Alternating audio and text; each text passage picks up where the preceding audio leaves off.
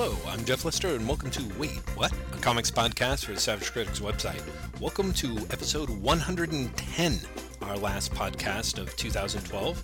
Today, Graham McMillan and I continue to answer questions from listeners posed over at the Savage Critic website. Topics discussed include Action Comics fifteen, overselling emotion in comics, spelling in American, Gail Simone in D C, at least one Elseworlds pitch, Alan Moore, Jeff Loeb, the Wait What drinking game, waffle cones, Matt Fraction, Teen Titans, and a brief but annotated list of our favorite books of the year. A very extensive set of show notes is available for your review over at savage critic dot com. Definitely feel free to use them as a helpful tour guide to aid you in traversing the winding streets of our two-hour and ten-minute bustling city of a podcast. As always, we hope you enjoy, thank you for listening, and wish you happy holidays. Hello, you're the new butler? Uh, Graham... Go, go with me here, Jeff. Just say, well, it's been a long time since I've been the new anything. Well, it's been a long time since I've been the new anything. What happened to Hudson? You have no idea what I'm doing. No idea at all. What are you doing? I'm doing the, um, Bing Crosby, David Bowie thing. Oh, good lord, Graham. Well, sure, of course. That was my second guess.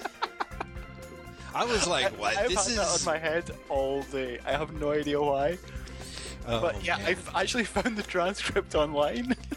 Good lord! Well, no, if you want to send it to me, we'll act it. We'll act it out. I, I can. No, no, you you ruined it. Oh, I see. Were you trying to be Bing Crosby? You were trying to be. Bing no, I was Crosby. trying. I was trying to be David Bowie. Oh, that's great. Because I totally could have done. Yeah. What, what's my What's my first line supposed to be?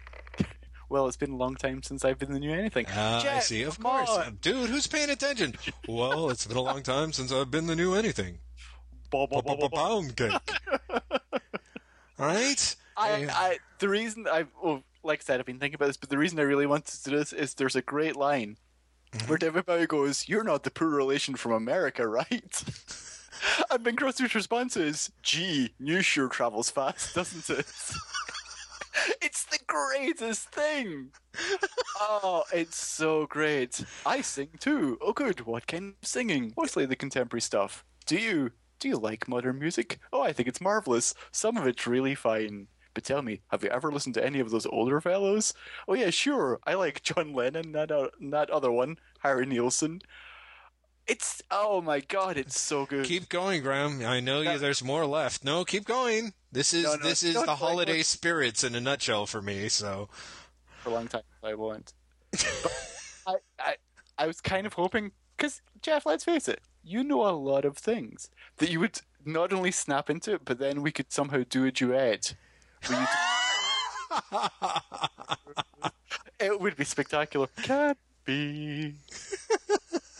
You know, I I think, and maybe this is just me, Graham, we should plan and stage a musical number for next year's holiday special. But oh, uh, but can my- you sing? Because I can't. My, no, but I don't see why we should let that stop us. Uh, it certainly doesn't let many people... Maybe we could auto-tune it. My point being, it seems to me to give you the, the musical number that you really want uh, and give me the amount of planning and preparation that I really need. Oh, I have to say, planning and preparation. I saw your tweet yesterday that you'd got your best of list done. Mm-hmm. Well done. I, I completely haven't. So I'm just going to listen to yours and be like, yes, for everything, and it'll be fine. Well, that being said, my list is kind of like all over the map. It's It was a very easy thing to compile, basically. And there's going to be stuff where people are like, why did you leave that off? But the great thing, Graham, is by keeping notes of all of our podcasts, I was at least able to scan over a good chunk of most of the stuff that we talked about and be like, oh, yeah, right. That probably came out this year, and then I'd Google something and be like, yep, and then just put it down. So I think I think that will be um, somewhat easy, and it'll be interesting hearing the stuff that you jump on uh, and, and probably remember while I'm talking about things. So, well, we'll see, because uh, I have actually been actively avoiding doing my top ten list for various websites because it it takes up the brain space that I just don't have. Yeah. But hey, can I tell you something hilarious that's literally just happened? I mean, Please. literally yes. just recalled. Mm-hmm. You might remember I was on Canadian television. Yes. So I've just got another voicemail from Canadian radio. Really? Joke. Seriously. It's one of those things where you're like, I I totally am not familiar with that area codes. And it's because they're in... God, where are they from? I'm going to have to look at the thing again. Uh, they are from... They don't say. They just say Montreal. Wow. Graham, this is great, you international superstar. I can see where you would have the kind of voice that Canadians trust. And again, it's because of a timepiece. Really? Which one? Yeah. The um the Dungeons and Dragons thing from yesterday. Oh, really? Oh, I still haven't read that yet. How'd that turn out? It, it turned out all right. Lots of people were very complimentary, which was lovely, and apparently the traffic's been great. Uh-huh. Uh, I don't think I stuck the landing. I had real problems with it, with writing it, and it's one of those things where the deadline just was like, well, I'm not moving. Right, exactly. One of us has got to go. Yeah, so I, I, I'm not incredibly happy with it, but other people seem to be. Oh, good. Well, I'm glad other people are. That's always a good sign. Sorry that it didn't necessarily work for you.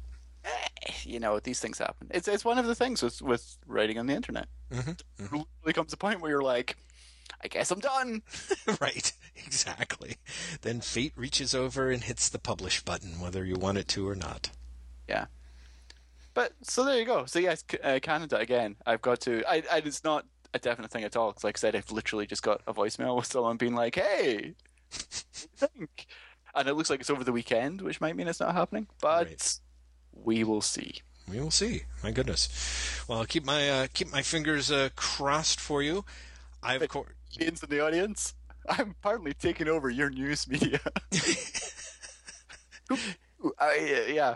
It's one of those things, I said that with a, a shrug, and then it's like, Jeff can't see what I'm doing. I have no idea. I have no idea. Yeah. Like, I'm saying that while also giving you the, what the fuck face. It's funny. Once you describe that face, I can totally see it. So, um, yeah, well, let me think here. I, so I'm, all, I'm all like, Graham, we've been talking for six minutes. We have to talk about comics now. We answered the remaining questions because we've got a bunch of them. We do have a, we do have a ton, but of course, Graham, as, since this is the our last little Wait What podcast of, of this year, let me wish you a happy holidays. Let me wish you a happy holidays, and I hope you have a spectacular one that is enjoyable and hopefully relaxing. Yeah, I hope so. And you too, you too. You certainly deserve a, a little bit of time off with your time off. So I hope you get it. Only a smidgen. Only a smidge. Yes. I, I actually I have a, a secret plan that I will reveal to you when we are not recording to give myself slightly more time off. But we'll see if that comes true or not. hmm. You know, Graham, faking your own death does not work well. I just want to say I've got a little. I don't a little bit of experience with it. It's just not. It's just not worth it. I've met this landlady of this apartment, and she sounds Polish or from the fifth dimension. And I'm guessing if I just do a Clark Kent and kill myself and then pretend to be a fireman for a while and then go and see her and be like, oh, shit. Like, I've got three wishes, but I'm going to use one of them on you. Right, right. Um, right. Yeah. You know, I have to say I really dug that issue. I finally read it yesterday, um, that Action Comics fifteen. And one of the things that I really love about it is, is that, amazingly enough, I felt like Morrison was able to pull in a new version of his old, like, comic books moving outside the dimension trope. Um, that great moment where, because it's right after a page turn where Superman is, like, looking around and he's like, what was that sound? It sounded like scenery being shifting behind me. Mm-hmm. And, you know, of course, it's because he's being stalked by his fifth-dimensional predator enemy dude. But I was like, holy shit, this was it was right after a page turn on a comic. And I'm like, yeah, that kind of is what it sounds like. I I think he's done it again, that S O B. So it was. I really like it. And actually, you it made me think of you almost immediately because it addressed your complaint from issue fourteen. It really did, yeah. Immediately. It was like, okay, so you should have felt a time jump. Yeah. Yeah, exactly. All, all the ways that you're supposed to feel disconnected to it. Yeah, I thought on the one hand, I'm like, oh, terrific. That's great. There's the other part of me that's like, I kind of wish there was some, like, maybe this had happened in issue fourteen, because what if I decided not to come back for issue fifteen? But, you know, but it, I mean, that's that's just a picture point, you know? I mean, uh, yeah, I ended up really enjoying fifteen a, a lot. I thought it did a, it actually made me think of, like, oh, he may he may be able to wrap this all up in a way that, that works. He might pull it off. He yeah. might pull it off, which is... That's, that was kind funny. Of my thought as well. I was like, huh, he's still got, like, two issues left? sixteen and seventeen, right? Yeah. So yeah, I think I think he can pull it off, especially because I think sixteen is going to be the end of the story, and then seventeen will be the, you know, traditional Grant Morrison final issue epilogue, heartbreaking mm-hmm. thing. Yeah. Uh, yeah, I, I was I was really I mean, I, and as you know, I, I liked issue fourteen because it was essentially a Doctor Who comic, right? Uh, but yeah, I, I thought issue fifteen was great. I really liked it. Mm-hmm. Mm-hmm. Well, good. Hey, there we are. We're talking about comics, everybody. Woo. Oh, quickly, because I mentioned Doctor Who comic, did you pick up Doctor Who issue three, the um, Brandon Seifert's Philip Bond issue? No. Oh, man. I totally wish, A, both of them could do the comic all the time, but B, definitely Brandon. Mm-hmm. Because he gets the voice of the characters and the tone of the show. Mm. Spot on. Mm-hmm. Mm-hmm. Re- really, really well. I, I thought it was lovely. Yeah, I would. I would. I have to admit, uh, like, I don't know. It was one of those things where it's like I've seen enough Doctor Who that I wouldn't be going in cold. But since I'm still pretty far from what you would call a fan, um, it was kind of like. Uh, but yeah, I think Seifert actually seeing the stuff that he does on Witch Doctor could do an excellent uh, Doctor Who. Yeah, he did, he does a really, really nice job, and it's such an obvious idea and an obvious title mm-hmm. that it's, I can't believe no one's ever done it before. Hmm. Which the plot is, it's set back, I guess, maybe even as early as two seasons ago. Mm-hmm. Uh, but Amy and Rory are still there, mm-hmm. and Amy gets pissed off that Rory and the Doctor essentially fight over her, mm-hmm. and declares that the two of them have to spend some male bonding time together. Mm-hmm. In the process, they lose Amy, essentially. And so they have to go around and try and find her. Mm-hmm.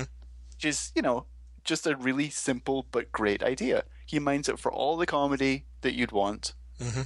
including the title, The Doctor and the Nurse. Good job, Brandon. I don't know why no one ever... That is that. Actually really good, yeah. Mm-hmm. Really, I mean, it's obviously always been there. Mm-hmm. Mm-hmm. Right. I never made it text before, I guess, and I... I was like, that's great. I never even realized that before. um, but he's got the Stephen Moffat thing of, it's funny, it's funny, it's funny, oh, but now someone might die. Mm-hmm. Mm-hmm. So yeah, I, th- I thought it was a great job. It really did just make me think, why could he not do this comic all the time? Not that Andy Diggle stuff was not good, because it was, but this is a lot better. Mm-hmm. Well, um, interesting. I hopefully I will get the opportunity to check that out. Um, it's funny. Have you been downloading any of uh, um, you know, Comixology's uh, twelve Days of Christmas free I, comics or anything? Like, what happens is I see it in the morning and I'm like, oh, I'll download that later, and then I always forget. Yeah, it's and it's weird because it doesn't roll over until like eleven o'clock. So I've I've been on a pretty decent roll, and admittedly, there's such a line of like. Like I, the first, I think the first time I stumbled across it was back when Green Lantern number one. No, I take it back because first it was like Avengers versus X-Men number zero, and maybe followed by issue one, and I was like, no, thank you. And but, you know, Green Lantern number one, I was like, eh. I'm like, well, why not? I think I've read it. I mean, you know, it's it's kind of like, would I really walk away from a free storage free comic like? Not really, no. So anyway, I just mentioned it because I think the Star Trek Doctor Who uh, crossover f- was uh, one of the f- free issues the other day. I had the strangest feeling it was. I would declare everyone should kind of stay away from that. Wah, wah. Really? Not good? It's here's the thing. As a Doctor Who fan and a Star Trek fan, mm-hmm. you'd think that I would love it, right? Right. There was something about it that felt too nerdy even for me. And tonally, like visually, it's horrific. Mm. Yeah, see, that's where I think the hardest problem would really be. Yeah, yeah he's painting it, and it's like photorealistic. Oh, God. But also, and it's just wrong, I guess. Mm. Like, you look at it, and you're like, this is kind of sludgy. Mm. And that doesn't work for either show in my head. Right, right. Especially not Star Trek. For some reason, Star Trek should always be glossy to me. Mm, interesting, interesting. The because I'm such an original series fan, and that stuff was many stuff things, but I don't think it was necessarily glossy. You know. So yeah, or sharp, maybe, I don't know. Sludgy, yeah, is sharp. Yeah, but I know where sludgy is. It's absolutely wrong in both those in both those settings. I think you can almost get away with it, maybe, because I've seen some Doctor Who episodes that are pretty much like, "Hey, we have no budget, so it's taking place largely in the dark." But yeah, exactly. I, you know, and it's in a swamp as well. Like I, I feel that you, for you know a specific story, you could yes. probably for Doctor Who, right? Like a Doctor Who Star Trek thing, it's just, yeah, the art is is really off in terms of tone. It's not that it's necessarily bad art, but it just does not fit either universe. Mm-hmm. Mm-hmm. Interesting. Well, I will uh, I will check that out then, and probably be like, hmm, Graham's right.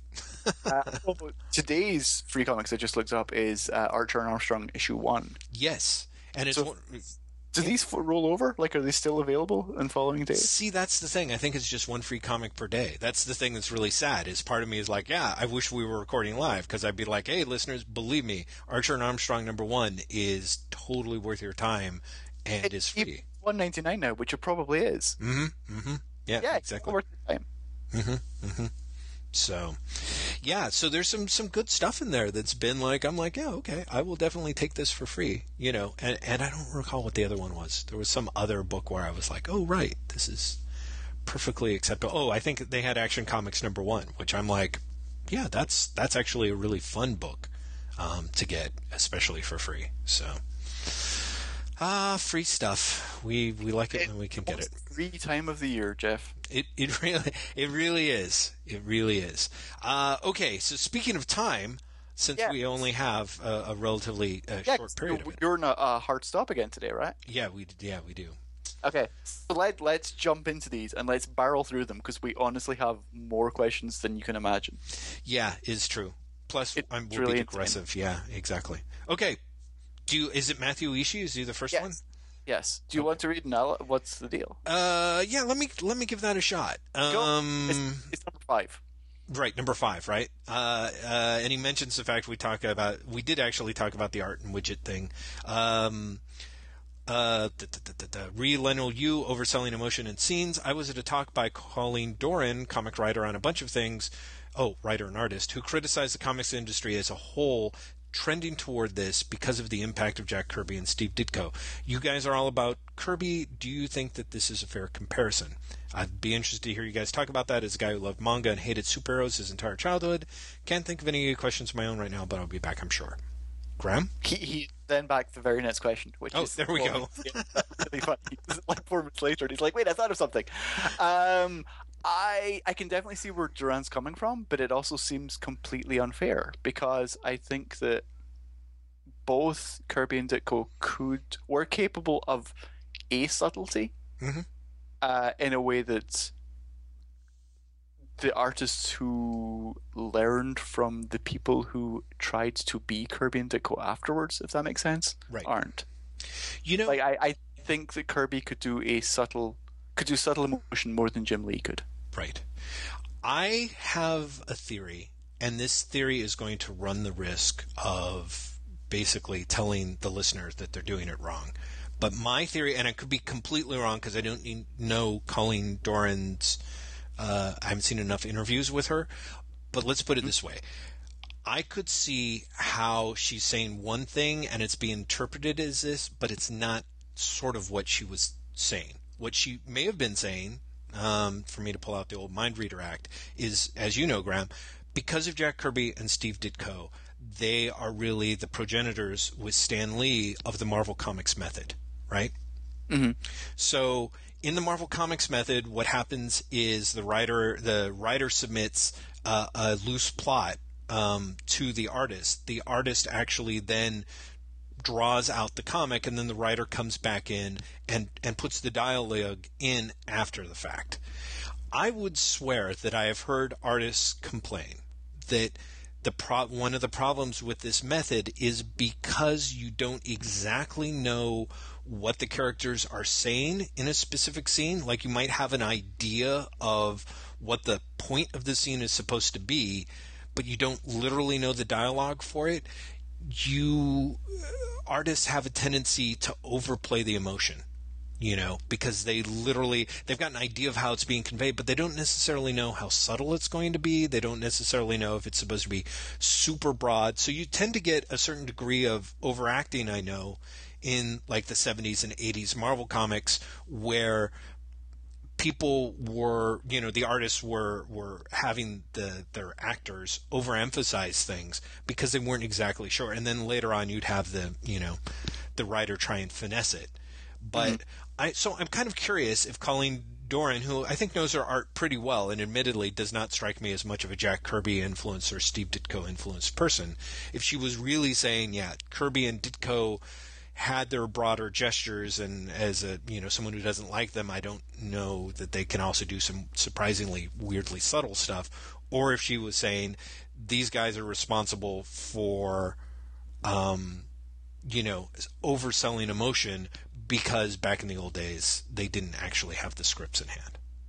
Well, part of it is also just her spitting off this, and I, again, have no idea what Doran was actually saying, mm-hmm. but I wonder if they're over, the artists back then were overselling emotion in order to not be um, overwritten by the writer. Well, yeah, and that's the other thing. That's actually a really good point, too, and that's the kind of thing that, that yeah, Byrne would talk about being driven crazy as, of like, he would uh, he would have us plot out a scene where it was all going specifically one way, and then Claremont would write it in a way that, that uh, was uh, anathema to Byrne.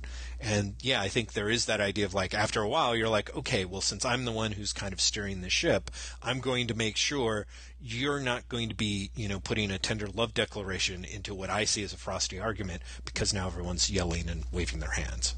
Yeah, exactly. I, and so, I don't know, I just, I feel if she's, if she's saying what we are assuming she said, as mm-hmm. in what, what Matthew says she said, mm-hmm. I think it's, I don't think it's entirely fair, but I can also see what she's getting at. Mm-hmm. Uh, I think another way of looking at it, maybe the way I'm looking at it, is that no one really... That's not true. Mainstream comic artists in general mm-hmm. have been interested in emotion far less than action mm-hmm. Mm-hmm. and in subtlety far less than dynamism. Yeah. And so that's just the way it has evolved. Yeah. Yeah. And I'm sure, as Matthew knows, as as a fan of manga, those stories get storyboarded by the writer and approved by the editor before they're sent to an artist. So an artist ends up with an entire, you know, every chapter is entirely broken down. And if you look at some of the pages in the back of Bakuman where you see the writer's thumbnails and then you compare them to the artist's thumbnails, who the artist then provides another set of breakdowns that the editor then approves before you go to final. So that is so amazingly refined a process compared to what was going on the majority of the time in American comics, that it's perhaps not a surprise at all that you end up, not only that you have a, um, a version of the medium that has such a, a um, interest in um, emotional nuance, but that you have it where it can be built into the system, because you literally have ways in which it gets finessed from version to version. So uh and and I we just don't quite get that here in the in in American comics. Do you think there's a way to get that without going that method? Do you think that there's a way for traditional script um to art, you know, that the, there there was those two stages as opposed to the multiple stages of manga?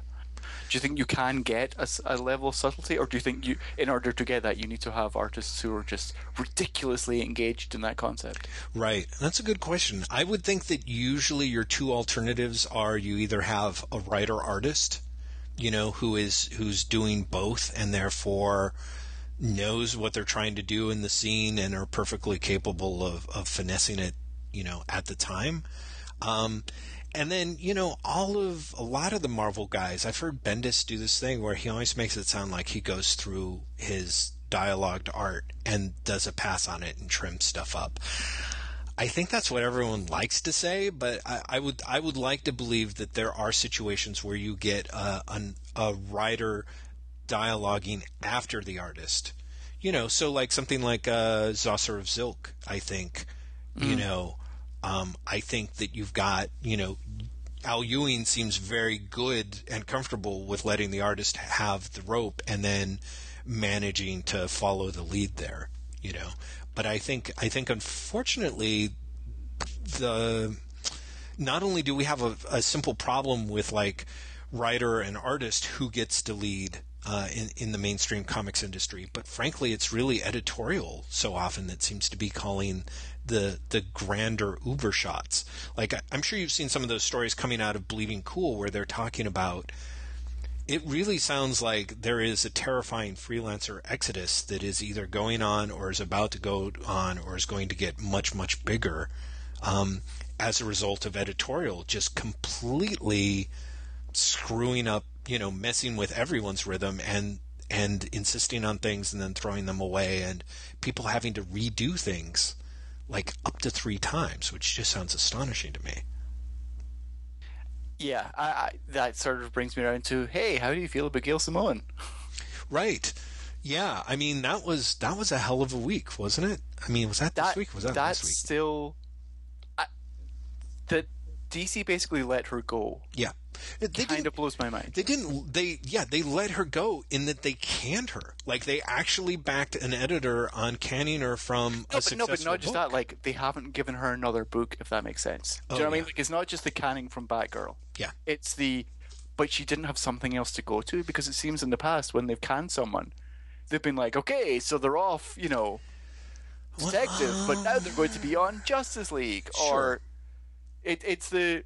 I don't know. The fact that it was Gail, though, really was like, what are you doing? Because she feels like their highest profile booster mm-hmm. for like almost a decade now. Well, sure. But, I mean, you and I both know, I mean, I don't know to what extent it's open or not, but there are rumors that she was really hard to work with from an editorial perspective. I this This is actually new to me. No, it's not. All right.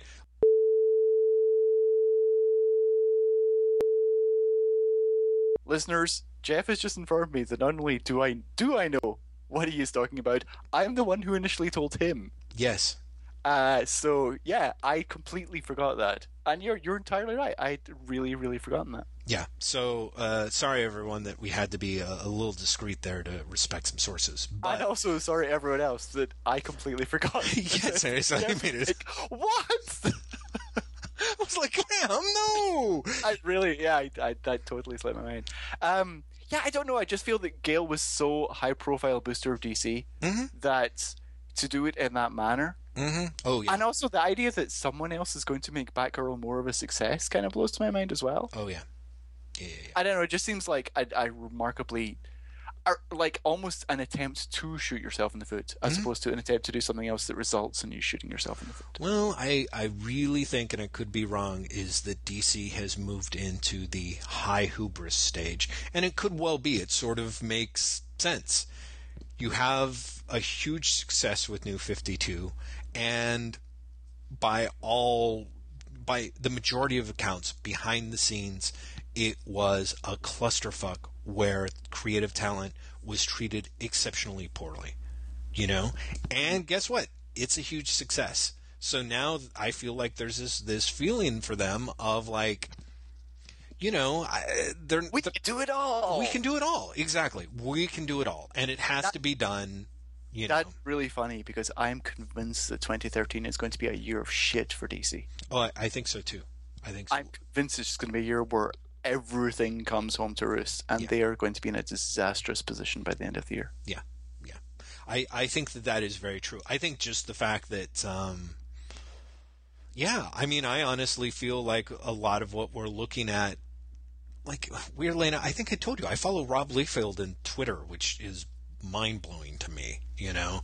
Um...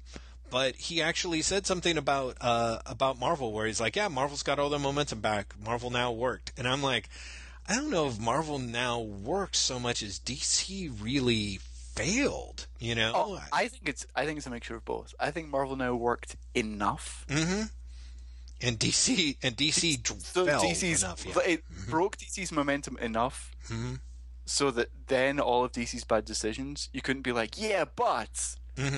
Mm-hmm. now you're just like, wow, they really are just fucking up. Yeah.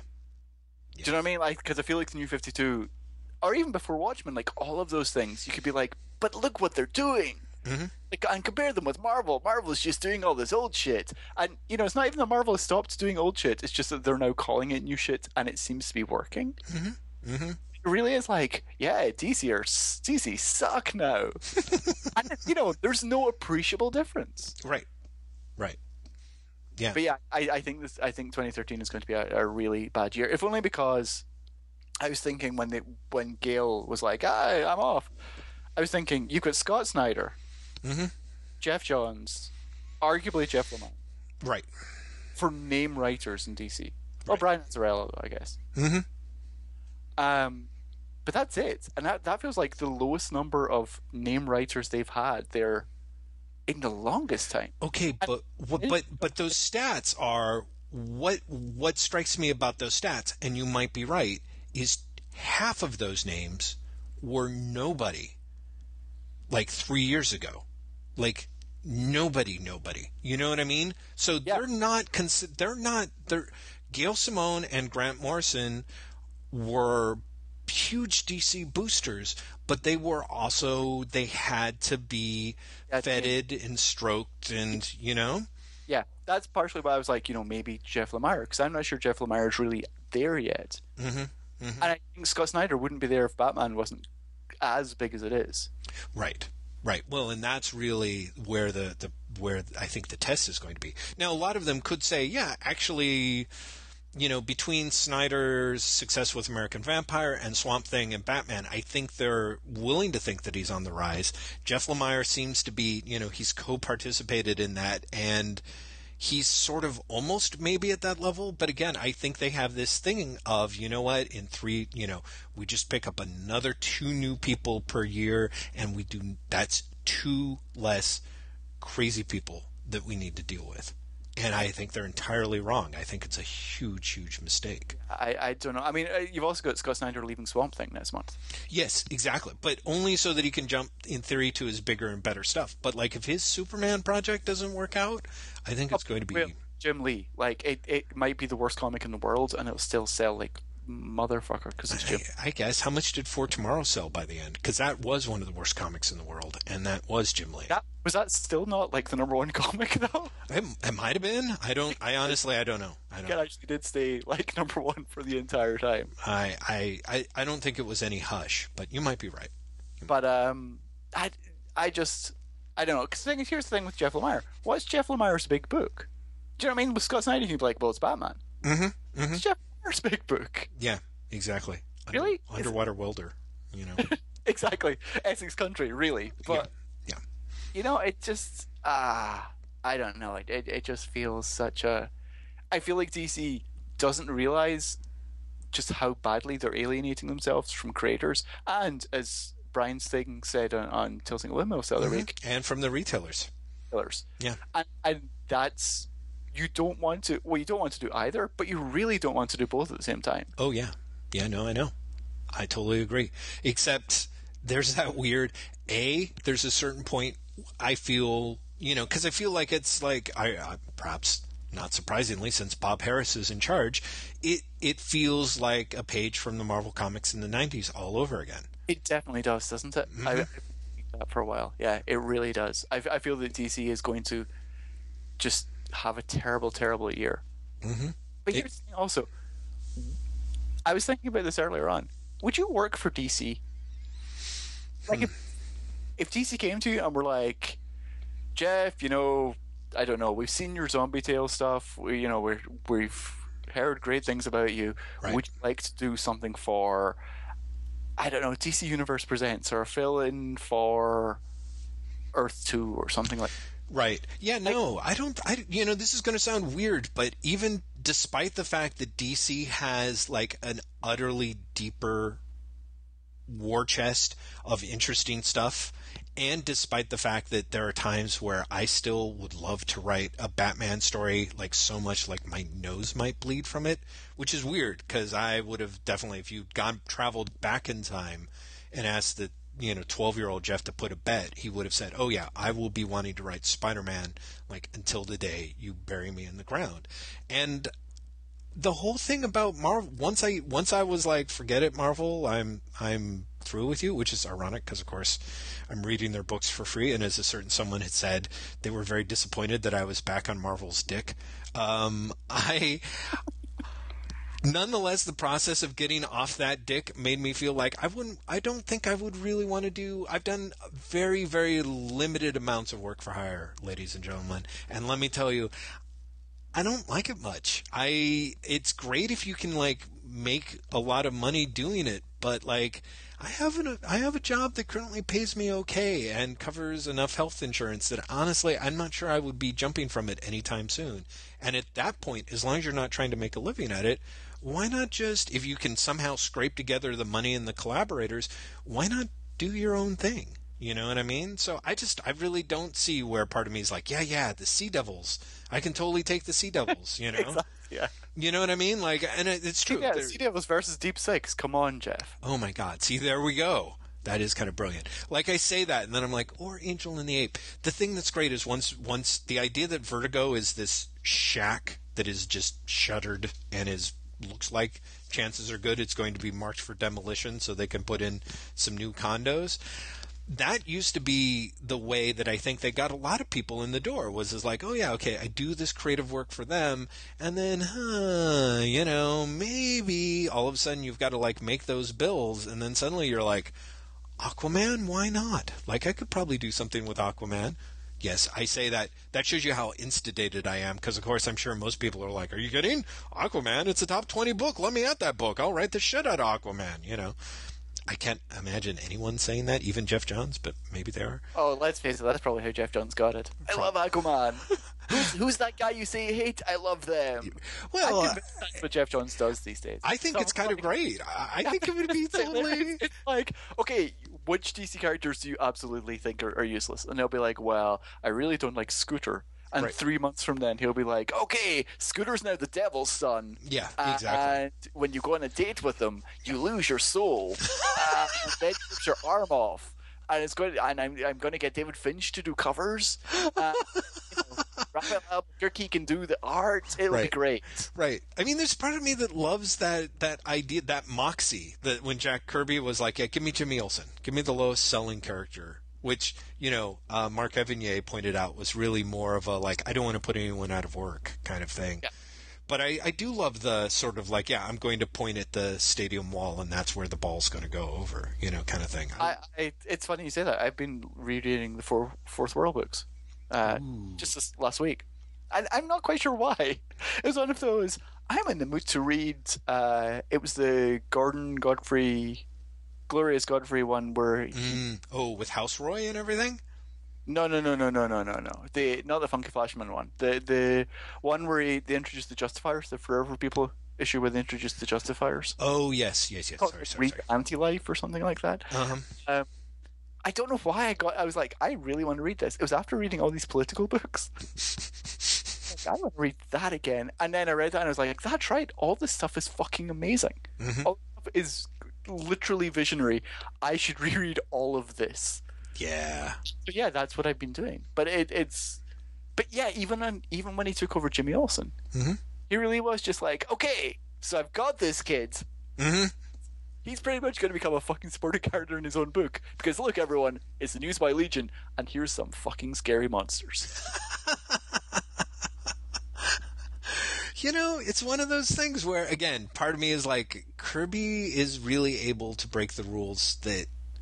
He broke every rule that I don't think I would really appreciate. You know what I mean? Like, if someone was like... If Joe Casey was starting up a Jimmy Olsen book, and, like, by issue two, like, Jimmy Olsen was just standing around while the rest of this stuff, I'd be like, oh, come on, Joe Casey, stop being a fucking bullshit...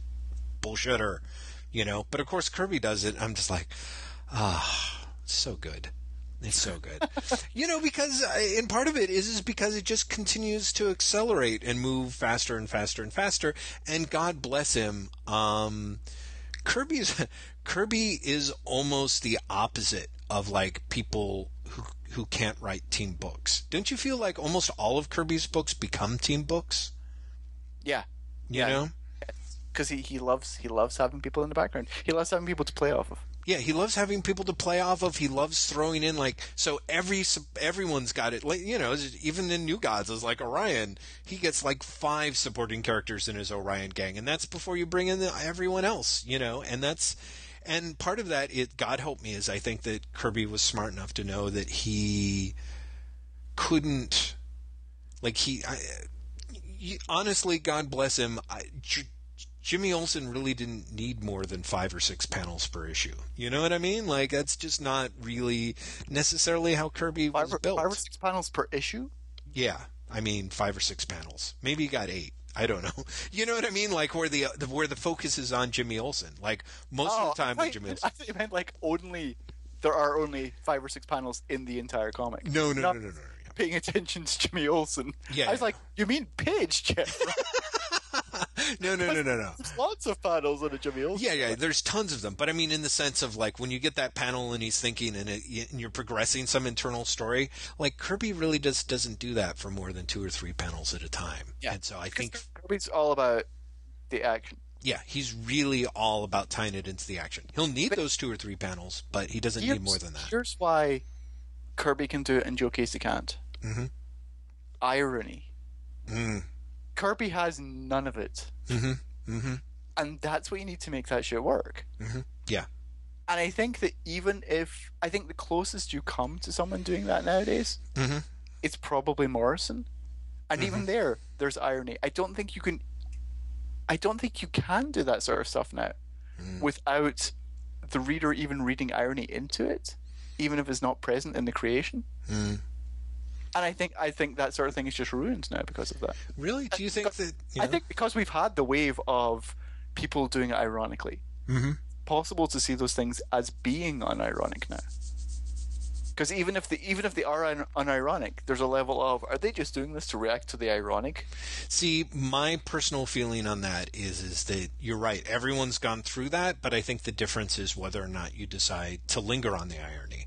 So, like honestly, for me, I think um, because you know Tom Scioli started up a a new webcomic uh, yes, over. Just- Which is amazing. Yeah, which is astonishing to me because I just, you know, and I think Final Frontier, which is a huge long, you know, it's eighty or ninety pages. Although not perfect, there was so much fantastic stuff in that. And that literally came from the, I'm I'm not going to linger long enough to see if you get it, you know. I think that is the thing. With irony, there's just a little bit of the, you slow down the take. You throw the timing off so that the person knows that you're in on the joke. Yeah, because you, you want to kind of, or you you may not want to, but you do end up winking at the audience. Right. You know, I get this is dumb. Right, exactly. You know, even when they're saying, no, no, no, no, this is great, but I want you to know that I know, you know? And honestly, there's a few guys, uh, Allred strikes me as another one, who is... Even when he is kind of doing the, oh, yeah, I'm in on the joke, he's keeping things moving fast enough and, and crazy enough that it really doesn't, it doesn't matter, you know. And and frankly, there are times where, like, Geoff Johns, God bless him, you know, way back in Darkest Night was doing shit that was just so absurdly over the top f- fucking crazy, and yet he kept moving through it fast enough that he really didn't care whether you thought he was in on the joke or not. He's like, yeah, yeah and, and then and then he started to slow down. Yes, which he, I think was kind of the death of his Green Lantern. Mm-hmm. Mm-hmm. Because it's one thing to be like, there's all these different colors of lanterns, it's awesome. But then when you're like, and now I'm spending a year talking about them. Yeah, it's like, no, don't. Yeah, just, yeah. just tell us they exist, and then we'll move on. Yeah, exactly. Exactly. Yeah, no, and that's that is a big problem with Johns. This is at every stage, w- w- particularly with the Green Lantern stuff. He will bust a move, be impressive as hell, uh, whether ridiculously so or not, and then it's like, oh yeah, yeah, yeah, but let me unpack this. You yeah, know? let me tell like, you about. Let me tell you how it did the trick. Yeah, so like right after the Sinestro War, the fact that he did. you know, year one for Green Lantern. It was just like, oh, really? Like, and by the end of it, it was like, okay, okay, just fine. Let's get back to the stuff that was interesting. Jesus, you know, and then somehow he managed to pull it back off again. So, um, we've totally gotten off topic already. Good job, Oz. I was about to say, we are uh, deeply, let's, deeply let's screwed. Let's do for Matthew Ishii question two. Yes. What comics are famous and considered classics when the writing was mediocre but the art elevated it? Just about all comics. Uh, no, I mean, I mean, you know, there are books where, I don't know, there's so many books where the, the writing's mediocre but the art elevates. Okay, here's the thing. I happen to think that if you did not have Greg Capullo on Scott Snyder's Batman, it would not be half as successful. Oh, and, I, th- I think you're totally right. Yeah, and yet it's very common now for everyone to sort of talk about it like it's Scott Snyder's Batman. You know what I mean? Like, we'll do it, D C does it, everyone does it. In the back of their minds, they're like, yeah, I know that it's Greg Capullo, but it's this weird, like, kind of what we were talking about last week, you know? It's like the writer's the guy who's out there giving interviews every time. And Scott Snyder, I don't think, is trying to pull a fast one. He talks about Greg Capullo a lot, as far as yeah, I can tell. But, but, he, but he's the constant. And so, yeah. Therefore, it's his book. Yeah, yeah. And so, so like, it slowly becomes this weird thing. But, yeah, I mean, there's... Okay. A classic, though. Mm-hmm. A like, classic. I'm tempted. To, I'm really tempted to say um, Lee and Kirby's Thor. Oh, interesting. interesting. I think the writing in Thor, or at least the scripting in Thor, uh-huh. is ropey to abominable. Mm, yeah. um, but it's Kirby that, that raises it so much that people are like, "This is great," and in a way that, like, I think Lee and Kirby's Fantastic Four. I think Lee's an integral part of the success of that. Yeah, and I don't think the same is true of his Thor. Mm, interesting. Um, what other classics? You I was really tempted to say Watchmen. Just what? Watchmen uh, and Mouse. And Mouse. I don't know. You know, there's, there's. Uh, uh, well, you know, here's an interesting thing: is I find it fascinating that Camelot three thousand is not considered a classic. You know what I mean? Oh, that's because the writing of that is is. It's so bad. Well, it's pretty terrible. But I mean, it is. It's very oh, it's mediocre. Very but, barf, it's, but it is. Yeah, I guess that's true. I guess that. But I mean, the art on it is exquisite. And if you were just going by that, I don't know, you know, this is just that thing. Like, everyone's going to have their own definition of this. And the thing that's hilarious is, you know, something that they're going to rail about. And people are going to be like, yeah, you, you know, you're attacking it because it's a classic in your mind, but you don't necessarily think everyone considers it a classic. Like, I guess we would really have to, like, I'm not even really sure even you and I could agree on the top ten classic comic books before we begin arguing, but. Oh, no, no, not at all. So. I was trying to think of, like, you know, the big ones, the ones that everyone always names. Yeah. You know, Knight Returns and Watchmen and. Yeah.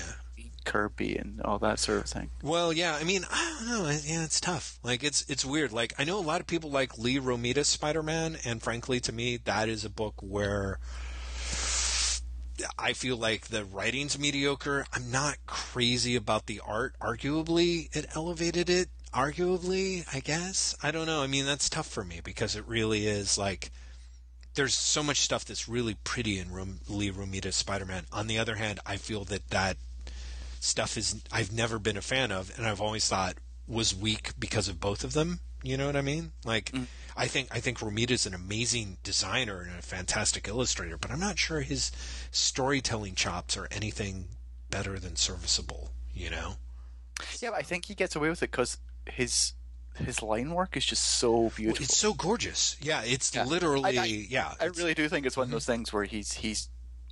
His finishes are so great that you will overlook almost anything that's actually wrong with the, the skeleton of his art. Yeah, yeah, I think so, and I think that I think that tends to happen a lot. Uh, okay, here's the flip side of Matthew's question: mm-hmm. Name some comics where the art was pulled from good to great by the coloring or the inking. Gosh, uh, that's really annoying because I feel like I was thinking about this the other day in terms of coloring, and I can't think what it was. Oh gosh, uh, that, the first thing the first thing comes to mind for me, mm-hmm. in all seriousness. Mm-hmm. Is um, when Jamie McKelvey's art started being coloured, when he went from doing black and whites in f- the first Phonogram to mm-hmm. doing colour in Suburban Glamour, mm-hmm. that significantly changed the way I saw his work. Interesting. really dramatically changed the way I saw his work. Right. Um, I think when Mike Royer started inking Kirby, mm-hmm. as opposed to Vince Coletta, I think that was oh, yeah. a, a really dramatic shift. Mm-hmm. Uh, especially because, and also Joe Sinnott for that matter. Joe Sinnott really transformed. Well, Sinnott is, I think, the number one like special secret ingredient that appeared to jumpstart Kirby and and the Fantastic Four, like what we think of as the Marvel Age of Comics, because you know Kirby did thirty some odd issues, even with one issue inked by him. It was uh, forty, wasn't it? Didn't Sinnott come in at like forty or forty-one or something? Really, I always think it's forty-eight, but that might just be because that's the start of the Galactus story. Right, exactly. But it's very, it's really close. Well, because I think Galactus always runs a little earlier than I thought, think, too, so I could be wrong. But yeah, it's huge chunks of time. But once you put Sinnott in there, like Sinnott, by all, I think for a lot of us would be the all-time. Like, yeah, that's that appeared to be such an absolute game changer in a way that that, that changed that book and then essentially the rest of the, the Marvel era as a regard as a result of that. um, I would also say Klaus Janson, um, working on, on Frank Miller's work, both Daredevil and especially Dark Knight Returns, I think mm-hmm. is uh, fantastic. I would say that uh, Lynn Varley's coloring uh, for Frank Miller he, through the majority of his work um, honestly yeah. made a huge like a huge difference, uh, and, and something that it doesn't go from good to great, but goes from great to exceptional is Varley's coloring, or is it Varley or is it Richmond Lewis on Batman Year One and David Mazzucchelli? Oh, that's a good question. Is it? I, I, I think it's Richmond Lewis, but I could I, be wrong. Yeah, I think you should check that out. I don't think it was Varley. I could be, I could be mistaken on that. But uh, because the, there's, because you know, there's the two different colorings of Batman yes, one, mm-hmm. right? Mm-hmm. And mm-hmm. they're so dramatically different. Yeah, yeah. Both work. But the, the, the second coloring, the collection coloring, mm-hmm. was just fucking astounding, yeah. mind blowing when I saw it. I remember yeah. Richmond Lewis is the colorist. Okay. Um, yeah, that that was amazing seeing that recolored. Yeah, that absolutely was. That was an amazing recoloring job. Um, uh, you know, there was another person. I was actually going to say I would be really curious. Like the coloring is one that I think has become more and more important over the years, of course.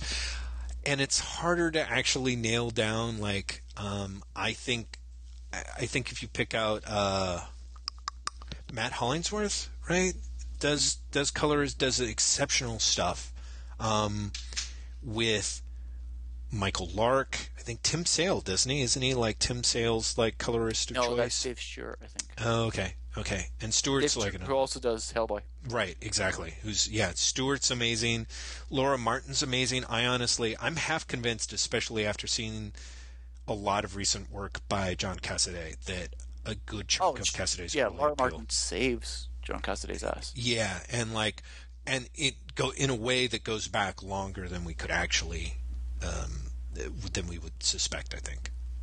Uh, I also think, and again, this isn't good going to great, or maybe it is. I think. Uh, Brian Botticello's colors on Flash mm. really add a lot to it.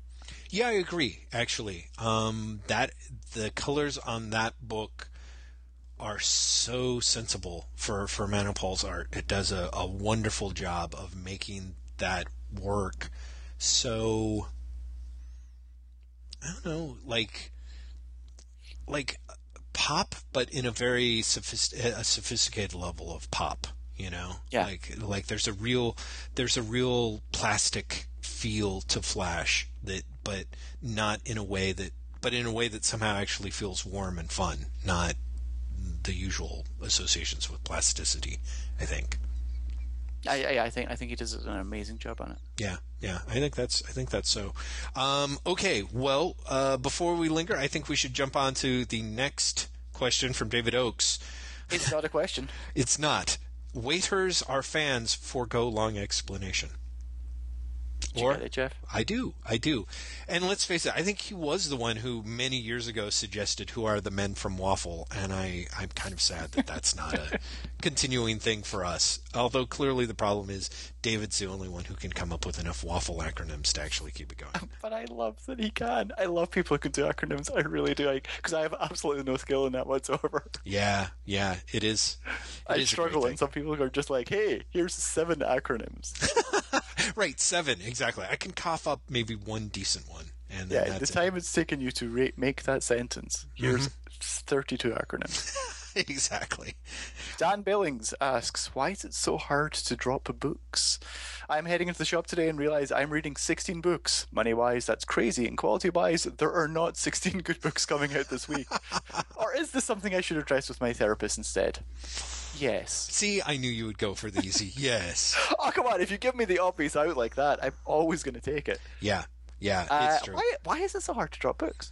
Well, you know, I think it, I think it's the trifecta of, well, first off, we're in this kind of industry where I definitely s- subscribe to the Go Team Comics kind of angle on it, you know, where it's like I walked in yesterday, I was like, okay, I've got some money, you know, it's the holidays, I should buy some books. Like, and there's a couple of things that it's like I really wanted to get.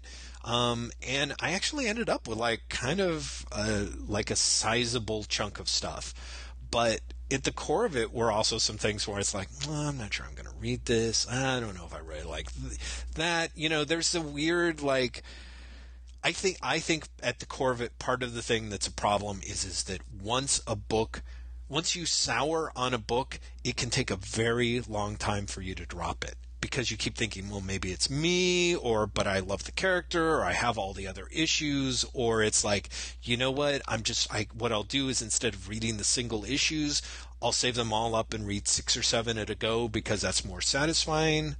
You know, I mean, I am. I feel, I, I feel like I've gone through all of those, yeah. yeah. I, I feel like I definitely go through the maybe it's me, or the I used to really like this, maybe it'll get good again. Right, exactly, exactly. And honestly, I think we've all had those phases, you know? I think we've all, I'm, well, I could be wrong, but I think a lot of us have a phase where it's like, this is not great, I should seriously think about dropping this. And then three issues later or six issues later, suddenly it can be amazing, you know? That doesn't happen all the time. In fact, that probably happens the minority of the time, the vast minority of the time, but you just need to have to have that once.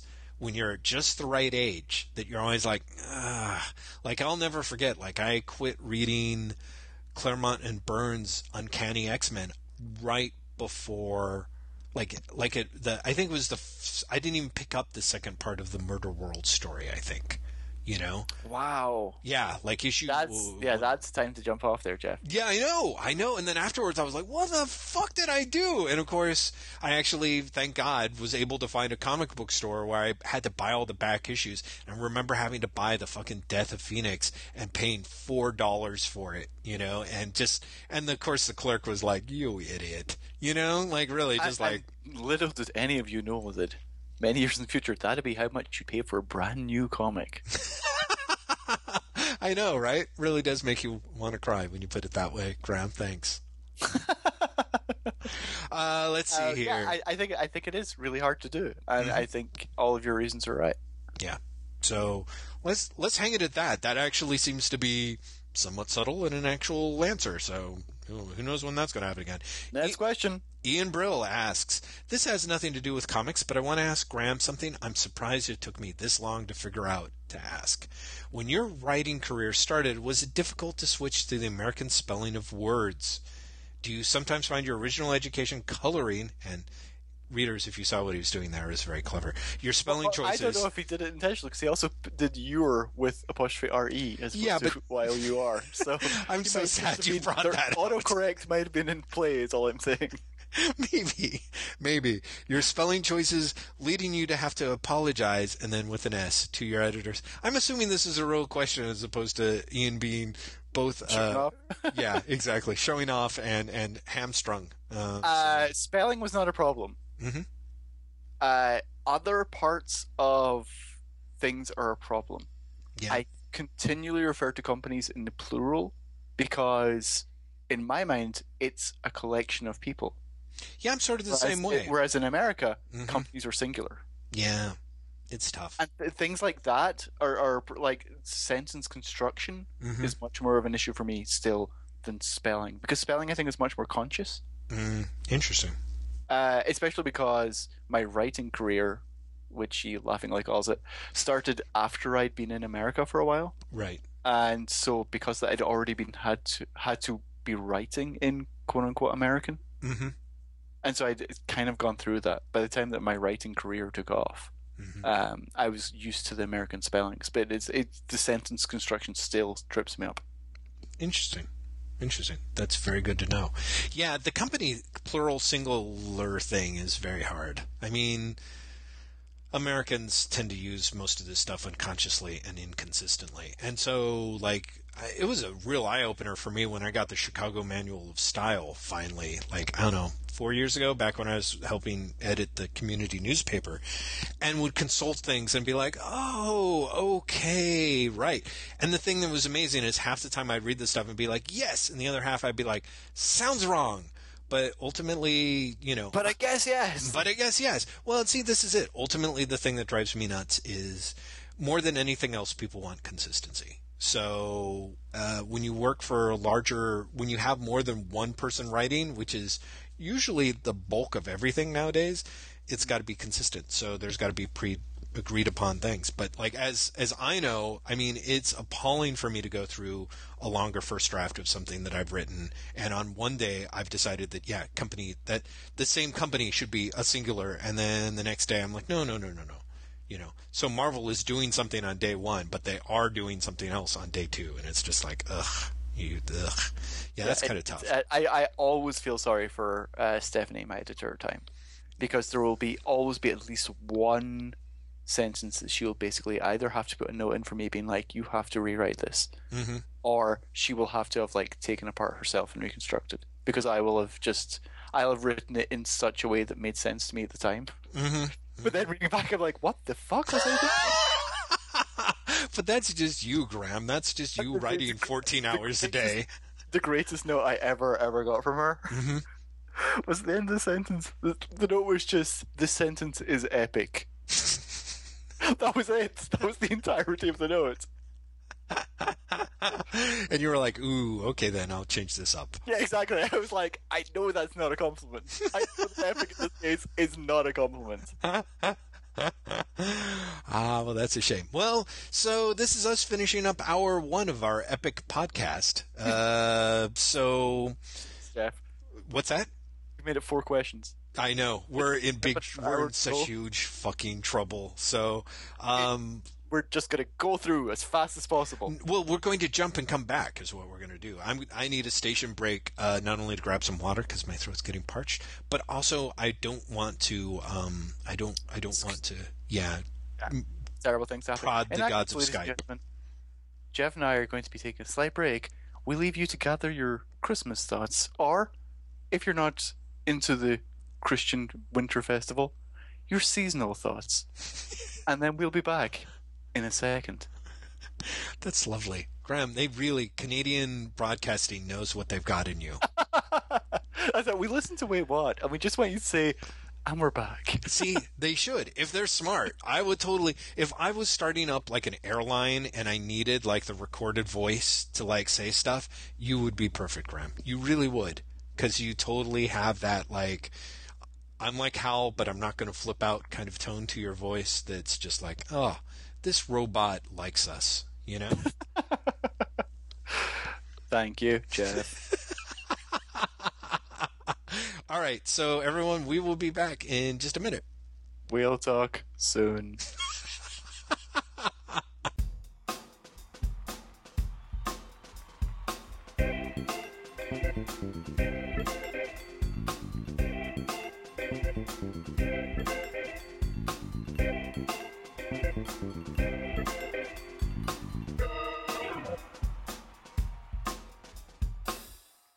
And we're back. Ah, music to my ears. Next question, Jeff Lester. Yes. It's it's a big one. Remember, I was like, hey, let's get through these really quickly. Uh-huh. We won't. But we might just want to kick this one ahead. And also, we've kind of talked about it before, so maybe we just want to skip it altogether. Right. Moose and Squirrel asks, what's the deal with Alan Moore and rape? Oh boy. No, seriously, I mean it. Dude puts a lot of rape in his comics to the extent that it's probably easier to pick out the few Alan Moore projects that don't have rape in them, which would be um, top ten. Wait, no, there's a bunch of child rape towards the end of that one, mostly played mostly for laughs. And to list all the ones that do. Rape and sexual violence are repeated so frequently and so thoroughly in Moore's work that it seems like either one of two things are true. Either Alan Moore is trying to make some sort of point, although God only knows what that point is, or Alan Moore is kind of a huge creep. Right. Um, yes, let's move into the second part of this before we tackle it, because I feel at least the second part sort of okay. puts things in a slightly different context for us, I guess. Somewhat related to this, the second question. If all the horrible sexist shit in comics and comics culture were swapped out with horrible racist shits, do you think comics readers would take the same ho-hum attitude towards it all? Like if Alan Moore put scenes of, I don't know, black people being lynched in all of his comics, would people just shrug and say, oh well, that's Alan Moore? When you read an Alan Moore comic, you're bound to get some gratuitous lynching, the way they seem to do with this gratuitous rape, or would they see some line being crossed? Is it the case that comics culture is grossly sexist and racist to boot? Or is there a reason why it's sexist but not as racist? Yeah, um, so here's the thing. I do know that, as you know, Graham, as you pointed out, you and I did talk about this in an earlier episode, and I think there's a lot a lot of stuff to, to ground uh, Alan Moore's treatment of both those issues in um, uh, a way that is either... Um, somewhat more acceptable or, or equally head-scratchery, depending on, on who, uh, I guess what your take is on it. But let's just say I do think that, to me, and I could be wrong, I feel the comics culture is pretty sexist and racist to boot. And so, therefore, it's a, I guess I always have a little problem with the whole, like, we're calling Alan Moore out on this more than everyone else because why? You know... I- get that because I think Alan Moore does genuinely feature more rapes in his comic, and I think that is one of the more um, unsubtle mm-hmm. sexist forms, I guess. Mm-hmm. I feel like it's easier to ignore uh, look, it's the quote unquote risque covers that Dynamite puts on its uh, Warlord of Mars books where Dejah Thoris gets her tits out than it is to ignore a main character being raped. Um, I think after reading the Bleeding Cool interview with Moore, mm-hmm. I think he really does think he's trying to say something with it. I think he does too. I'm yeah. not sure what it is, right? Uh, but I think he really does. Mm-hmm. I, I, I was kind of taken aback by that interview, mm-hmm. um, in part because he was his defense of Necronomicon was essentially I was make I was trying to make a really important point and I made it. Mm-hmm. Uh, I was taken aback both by the I would.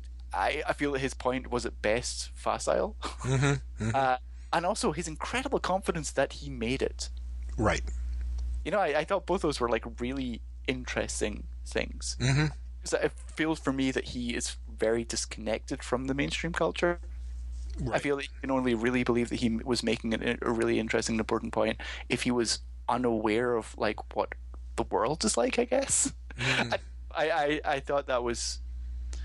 I, I thought reading that interview, it was both really positive for my view of Moore because it did sort of bump me past the he's putting it in for shock value or whatever to mm-hmm. the he thinks he's making a point, but also really negative towards it, my view of Moore because it it was the first time I've really read something from him where I, I thought, yeah, he really does stay away from technology and the world.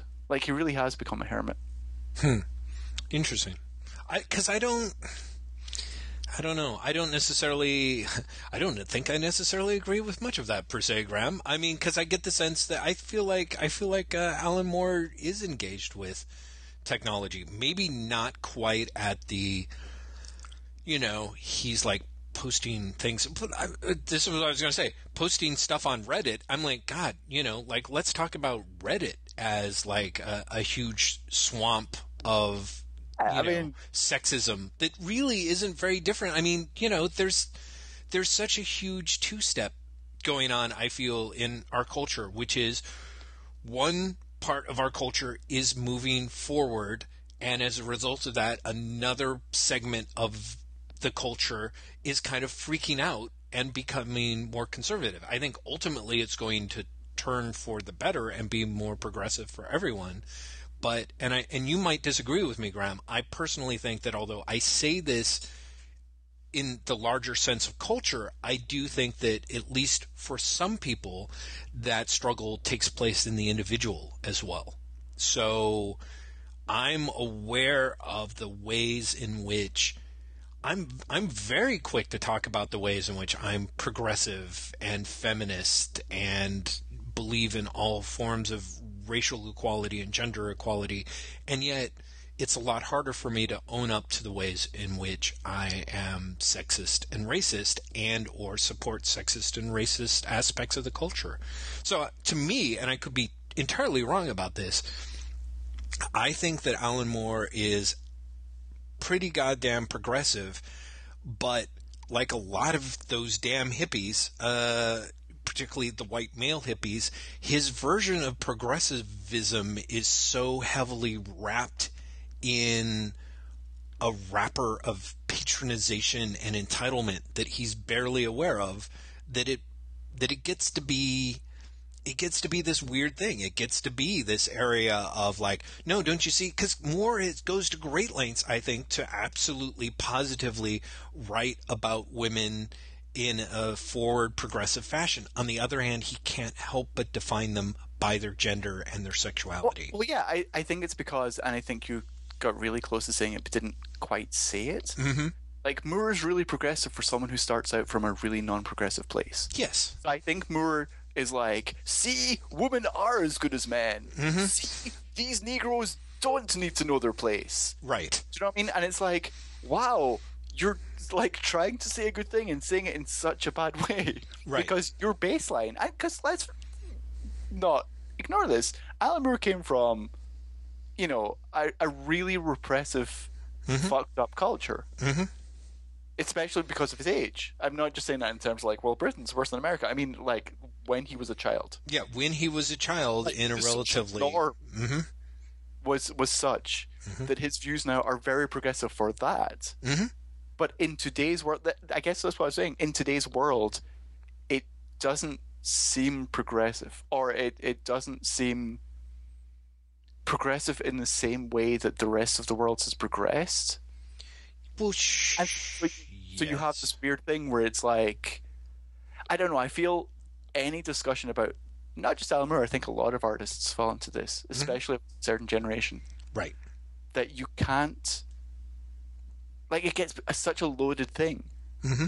Because it's like, you know, they are being progressive, but they start from such a terrible, terrible place that their progressiveness takes them up to the baseline of, you know, two generations after them. But, yeah, but I think that that's... But that doesn't but, mean that you strip them of the progressive title. It just means you have to put them in a certain context. Uh, context. But that's what I'm saying. You... So, but they're still judged by the progressiveness of the younger generation. Mm-hmm. You know what I mean? So people are like, well, Alan Moore isn't progressive in the form that I recognize progressiveness. Right. Therefore, he must be a non-progressive. Right, right. Yeah, I see that. I see what you're saying. And yeah, that's, I think, a mistake. I think there is, unfortunately, like, a historical context. And God knows, I'm not saying that, like, you know... How much, how much does the historical context really figure into things when he's making work for today's audience? Do you know what I mean? At what, at what point do we... At what point do we say, well, he's old, bless him? Well, I... I think know? It sounds, well, if you're, if you're Graham McMillan, you started about eight to ten years ago, so... Uh, but seriously, like, I, I, is that wrong? Um, I don't know. I mean, this is my thing, is, is like, I, I think that there's just an appropriate level of stages, and I sort of feel that part of my problem is, is as a dude who is like forty-five or forty-six, like, I'm like, I feel like he works a lot harder than a bunch of other people, and that our baseline, like, that the baseline do- doesn't manage to mean that, you know, I wish there were more people who are being more progressive from the baseline we have now. Sure. Spending time judging more from today's baseline, you know? No, I completely agree. I mean, if you look at, uh, okay, if you look at Scott Snyder. Mm-hmm. And then you you turn baseline progression for baseline into a numerical value. Right. Scott Snyder maybe, what, seven? And Alan Moore could be thirty. Right. But because Alan Moore started from the Britain of the nineteen forties, mm-hmm. or fifties, because he's, he's yeah, only... fifties, I was about to say, I'm in my forties. Yeah, yeah, I'm making him older than he is. Um, that really, you know, I don't know, I just, it feels like he's starting, it's not an even race. Yeah, and well, yeah. It's like, it looks like Scott Snyder is like, hey, he's, you know, he's only got one rape every... I was about to say, and no female characters yet, so yeah, I, I don't know. I, I have no idea. An American Vampire. Does he have him in American Vampire? Yeah. That's great. The, the core characters of a woman. Yeah, because, I mean, he's got nothing in Batman. Like, nothing. Oh, yeah, Scott Snyder's all about the man. Yeah. He's, he's all about my father. My father told me this.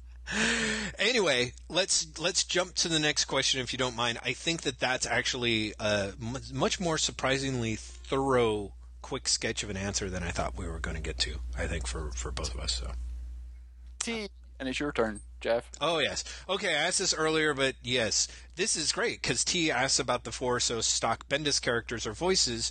We well, actually did that last, yeah. Also, do you think such a thing as house styles still exist at the big two, either for whole companies, for example a Marvel style, or for lines within companies, for example the Vertigo style, et cetera? Yeah, you think so? Yeah. Yeah. And uh, I th- you think the D C style can be summed up as mm-hmm. Geoff Johns' boringness. Mm-hmm.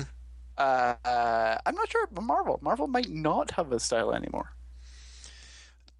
Interesting. See, this is my other thing is, is that I'm like, is there, like, there's a style that is both an art style and a writing style? Because I almost feel like Marvel has more of a writing style and less of an art style.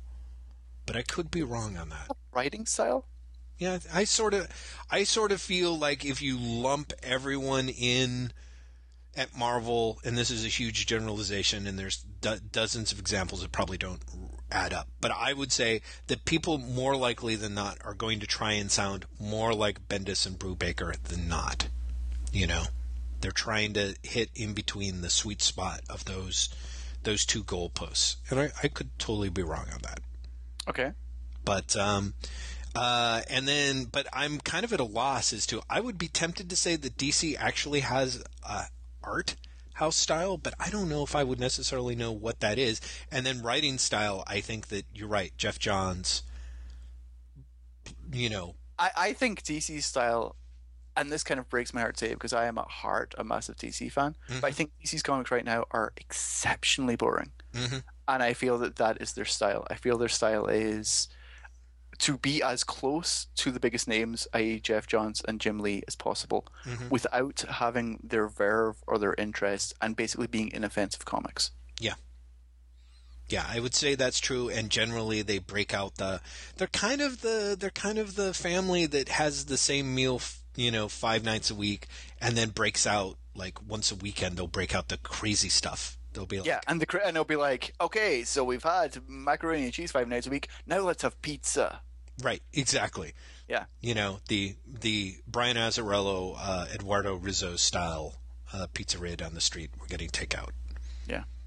Uh, he then asks, uh, "Oh no, wait, no, he doesn't, because he's responding to the sexist thing by uh, bringing up Frank Miller's Daredevil and Sin City as being uh, as guilty, if not more guilty, of racism than sexism." Hmm. Uh, I'm not sure I agree. He, but he then has a third question, or third comment, which is a question.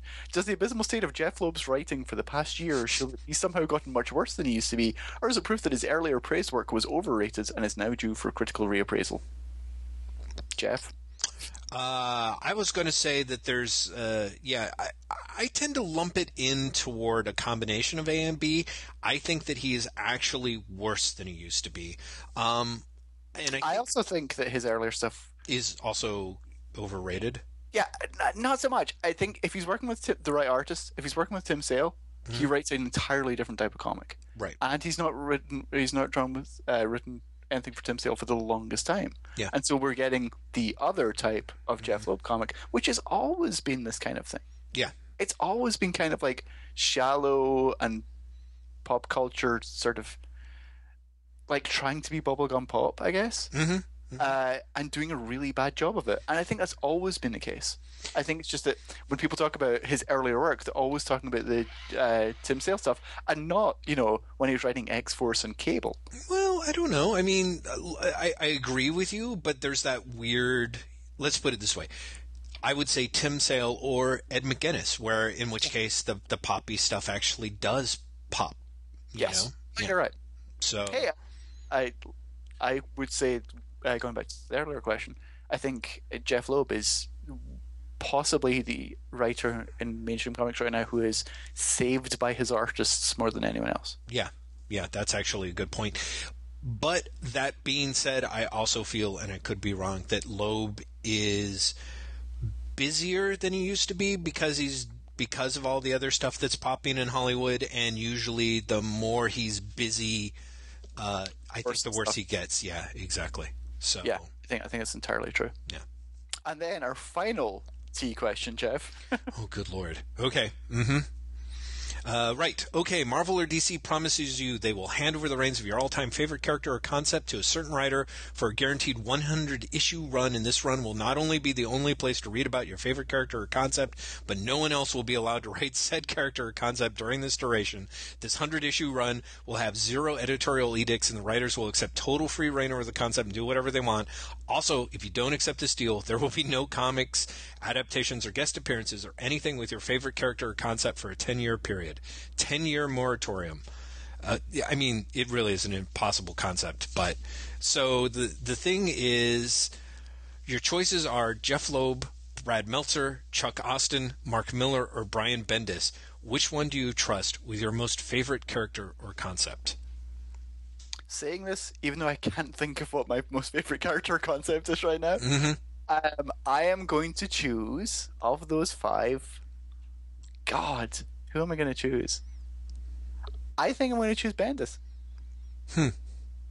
Okay, so I'm. I'm. I, let me make sure I'm following this. The idea is really like I, I. I'm not quite sure if T's telling me like which character do I want to basically render irredeemable, like like just radioactive waste that no one will see for the next hundred issues or ten years, or what book would I so want one of these guys to write? To the exclusion of everything else that we get it? Is that what is that what we're saying? He's basically saying your so favorite dumb. character will definitely appear mm-hmm. for one hundred issues, will definitely exist mm-hmm. for one hundred issues, and let's face it, will probably be successful with four out of those five creators. Mm-hmm. Um, and so will be visible. Mm-hmm. But you have to choose from one of these five creators. Right. Uh, I, I just I'm I'm there I'm having this weird like I'm not sure where I'm going with this. So you're saying that like it, it's a difficult one because it is pretty much like your favorite character gets fucked. Who is likely to fuck them less? Right is is the short version of the question. Yeah, that's kind of what I think is the, the where we're going with the question. Um, geez, okay. Do you, so. So we're supposed to get who do we trust with our most favorite character concept. Yes. See, here's the thing. I'm actually – maybe this is the problem with being old, but I'm actually fine with having my favorite character concepts never – here for ten years. pop up again. Yeah, I'm like the last time Angel and the Ape popped up, it was with that Chicken Tish uh, series. Yeah, which was like ten years ago. Yeah, so it's been a decade already. And frankly, I was like – that really didn't do much for me either. You know what I mean? Like, I was kind of like, I was just as happy as if it had been twenty years, and we would be going back to whatever the previous date was. You're just not joining in. I know. I, I'm trying to pick the right term of, like, a reindeer game. Whereas part of me is like, okay, if I pretend that, the, like, let's say I pretend that Wolverine is my favorite character, and I pair him with Chuck Austin for one hundred issues. Like, uh, yeah, wouldn't that be great? Like, just that, that would just be like, that character would be so toxic. So, um... so you would say Bendis, and do you know who? Do you are you having to say who your favorite character concept is? I hope not, because I can't think of anyone offhand. Okay, I, um, I'd probably go for something Kirby, just because that's where my head's at right now. But mm-hmm. I couldn't tell you. In fact, you know what I'd probably go for? Mister Miracle. I'm I'm really pro Mister Miracle right now. Oh, interesting, interesting. Oh. I, th- I think that's a lovely little concept. I think it, it's all there in those issues. You know, I would be fascinated to see what they... Yeah, God, who would I pick for Mister Miracle, though, out of all those I, guys? I'd go that bunch. Mm-hmm. Actually, you know what? If it was that bunch and it was Mister Miracle, I'd go for Jeff Loeb as long as he had a good artist. You know, I was thinking the same thing. It was like Loeb or maybe Meltzer. You know, maybe. Oh, Meltzer, no. It's worth a shot. Saying, get ten issues of Meltzer being passable. And then you'd have a one-issue interlude, which is like, he's stuck in a box. Yes. For the entire issue. And he's thinking about God. Right. See, and he's having a conversation with his dead mother. Mm-hmm. See, the thing that is great about this list is Brad Meltzer is the only guy that I'm convinced has not written one hundred comics total. You know what I mean? Like, every one of those guys has has been involved in more than one hundred comics, easily, hands down, except for Meltzer. Meltzer tops off at maybe fifty issues of a comic book in his entire comic book career, you know? Yeah. So I'd be kind of curious to see what would happen to that guy, particularly because he's never really done more than ten issues at a go. You know, is, uh, how many issues of Green Lantern did he do? Uh, I want to say fifteen, maybe sixteen, but I could be wrong on that. Um, didn't he take over from like Kevin Smith and do like yeah. issues like eleven through? I could have sworn it was like two arcs, but maybe I'm wrong on that. Maybe it was just one arc. A single story. It was. It was a single storyline, according to Wikipedia. Yeah, so it was like just six issues. So it's even smaller. Yes, he's probably under thirty issues. Yeah, he's he's way low, actually. Because he did twelve of Justice League. He did seven of Infinite Crisis. He had a Final Crisis tie-in. Yeah. So that's twenty. Mm-hmm. So you mean Identity Crisis. Yeah, so, yeah, so I mean, that's stunning. So part of me is like, let's see what ha- – he's the only one where I would be like, whatever happened at the end of issue one hundred, he would be a far different person than he was in those first thirty. Yeah, Wh- that's true. Whereas I feel like actually all the rest of those guys pretty much – could hack out one hundred issues and not change. Yeah, exactly. So Ben Lipman. Mm-hmm. What's, what's the deal with people acting like Hitler with rape in his works? Tee hee hee. Uh, do we actually have to ignore this part? Because this just sounds like the, is this Ben like sticking it to T? Because uh, definitely no, I think he's actually trying to ask a question. Isn't he just working within the tropes, archetypes with genres he works in? Isn't it weird to ignore all the acts of violence in his works to only focus on sexual violence? Moore is a rep for writing about rape, despite the sex fills his work and is mostly shown as the positive life affirming experience. I have it's to not, do. It's not really a question. I well, no, but I, I think that is it perhaps the fan commentators who are in fact fixated on rape. No, they are actually fixated on Alan Moore and rape. I think. Um, and again, there's something going on with Moore, but I do have to agree that there is not any other writer that I can think of that also regularly writes about sex in his work. Yeah, so it, it, it's interesting. It would be interesting if someone else did. To see if Moore really is getting singled out. Yeah, the only one that I can think of would be like some dude like once Don McGregor went off and was do- writing Saber for Eclipse or something like that. But I don't, I don't really feel like that. It's like Howard Chaykin. Yeah, I guess that's true. Howard Chaykin. And frankly, I would say there's probably rapey stuff in Chaykin. I, I'm stuffed. Yeah, I feel it wouldn't ra- well, first of all, I don't think uh, Chaykin does as much rape as Moore. Well, it, it it's more concentrated. I mean, you know, yeah, every every project something gets a little rapey, whereas like Howard Chaykin is like, well, okay, here's my all rape project, and yeah, then exactly. The rest of it but is that's just it. When he does Black Kiss, people are like, what the living fuck? Yeah, and then pretend it doesn't exist. Have you heard anyone talk about Black Kiss two after issue one? Uh, me, I, I kept bringing it up to you. Two, yeah, we right. talked about issue two, and then I've tried. I mentioned issue three, and then I think I got behind an issue. But do you know what I mean? Like, it's almost as if Black has ceased to exist after everyone went, tee-hee-hee. Moving on. Let's pretend that doesn't but exist. It's, but it's almost impossible to discuss, though, in that sense. Because I really feel that everything everything that anyone could say in issue one, it's not really like you're saying anything different in issue five other than, holy fuck. You know what I mean? Like, there's just nothing other than... Because it is. It's everything that you think... Everything that boggled your mind at issue one is there in issue five. But... because it is a create-your-own comic, I think there's less to really ask. You know what I mean? Because ultimately the idea of like... Is that really true? Because League of Extraordinary Gentlemen's a create-your-own book. Yeah, but... Us is a create-your-own book. Yes. Yeah, yeah. But I mean, I think... And I think if they had, had had first issues that had been like the first issue of Black Kiss number two, volume two, I think you would have like... they wouldn't, no one would be discussing them either. You know what I mean? Because ultimately it just feels like that thing exists. You point it out and you go, holy fucking shit. But I do feel as a creator-owned book, you can't, you can't say who's this book for, because it's apparent who it's for. It's for Howard Chaykin.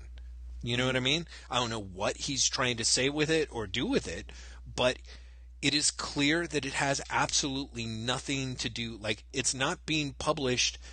No one else is paying for the work. Chaykin is the guy who's actually paying to put it out there, you know, and whoever's buying it are people who are like strange weirdos who are trying to figure out what the fuck the, the deal is, or maybe are titillated by it. I was going to say, or else are completely into it. Yeah, which I, which again, I think if you there it's was that, you would hear it's such a specific fetish, yeah. or, or convergence of fetishes. It's just Howard Chaykin. Yeah, I think so. Well, I, I don't even think see because this is it. I re, I honestly feel that Chaykin is, you know, this could very well be his Necronomicon. You know, this is him trying to be, or Neonomicon. This is him being like, no, this is.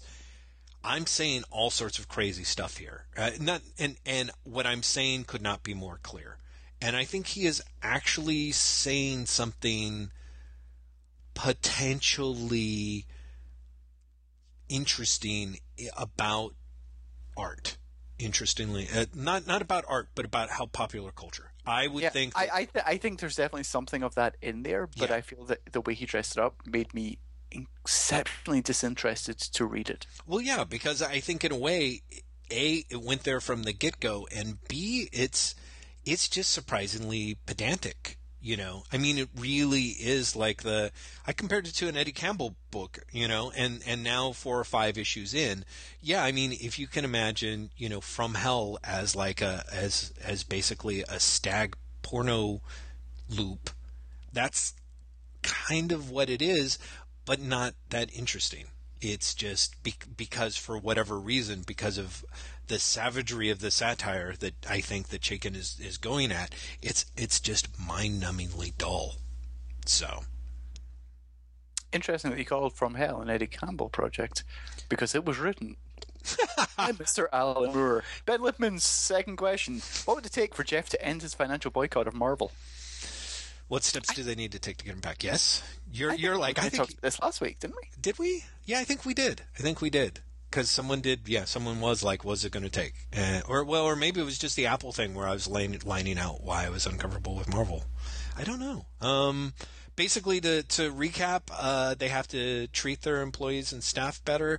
They actually have to turn call their incentives program a royalties program, uh, so that there's an actual. Um, weight to it, so that it's not an optional thing that Marvel can like turn off whenever they design the spigots out there. I'd be incredibly happy if they got rid of Ike Perlmutter. Um, although, good you know, luck with that. That's never going to happen. Yeah. Uh, uh, and then I don't know how I feel about the Kirby thing. Like, I don't know to what extent Kirby needs to really be addressed by Marvel. Like, if that's something that I would need now. God help me, to my shame, it was not something I needed for many years. But weirdly, the combination of like, I don't know, it's weird, but I'm like, if you're going to fuck the freelancers and fuck your staff, I have a real problem with that. I don't understand why it shouldn't be okay for it to be just one, you know, like you can get away with one but not the other. But uh, but that's kind of where I'm at. Weird, huh? Hmm. Um, this is, uh, oh, wait, okay. So it seems that the inevitable Wait, What? Drinking game, this is from Adam Lipkin, has to have a rule requiring listeners take a drink every time Jeff talks about editing something out and then never actually doing so. so Which you have to do this time, Jeff. I know. Like, note, this will be happening because I can't leave that in. But after the last episode, there needs to be a rule for times when he talks about editing something out and then actually does so, but still tells us something was cut. Is that a slip, a chug, or some other amount? It is. It, it is. It's, it's a chug, right? It's a chug. Yeah. Yeah. I'm glad that you're up on that, Graham. Uh, da, da, da, da, da, they appreciate. Uh, and then Adam says nice things, which I would normally repeat, but we got a lot of time. Yeah, we got a lot, uh, a lot, of, a lot of questions. Okay. Not enough time, but Gary, thank you, Adam. Yes. Me, if I would replace Jeff with another host from the world of comics, writer to artist, editors, who would I replace him with, and why? Wow. Uh, the honest answer is I wouldn't. If Jeff not doing Wait What, I wouldn't do Wait What. Well, that's very sweet. I feel the same. How about this, though, Graham? Because I was thinking about this question, and I realize the way that they framed it is a way that I don't think either of our egos necessarily work. But here's the thing. if you had to replace you with another host from the world of comics to do Wait What with with me, who would it be? Because that is a question uh, I think you could answer. Oh God, could who answer. Would it be? It, it can be anyone from the world of comics? Yeah. Jeff Parker. Oh, interesting. Really?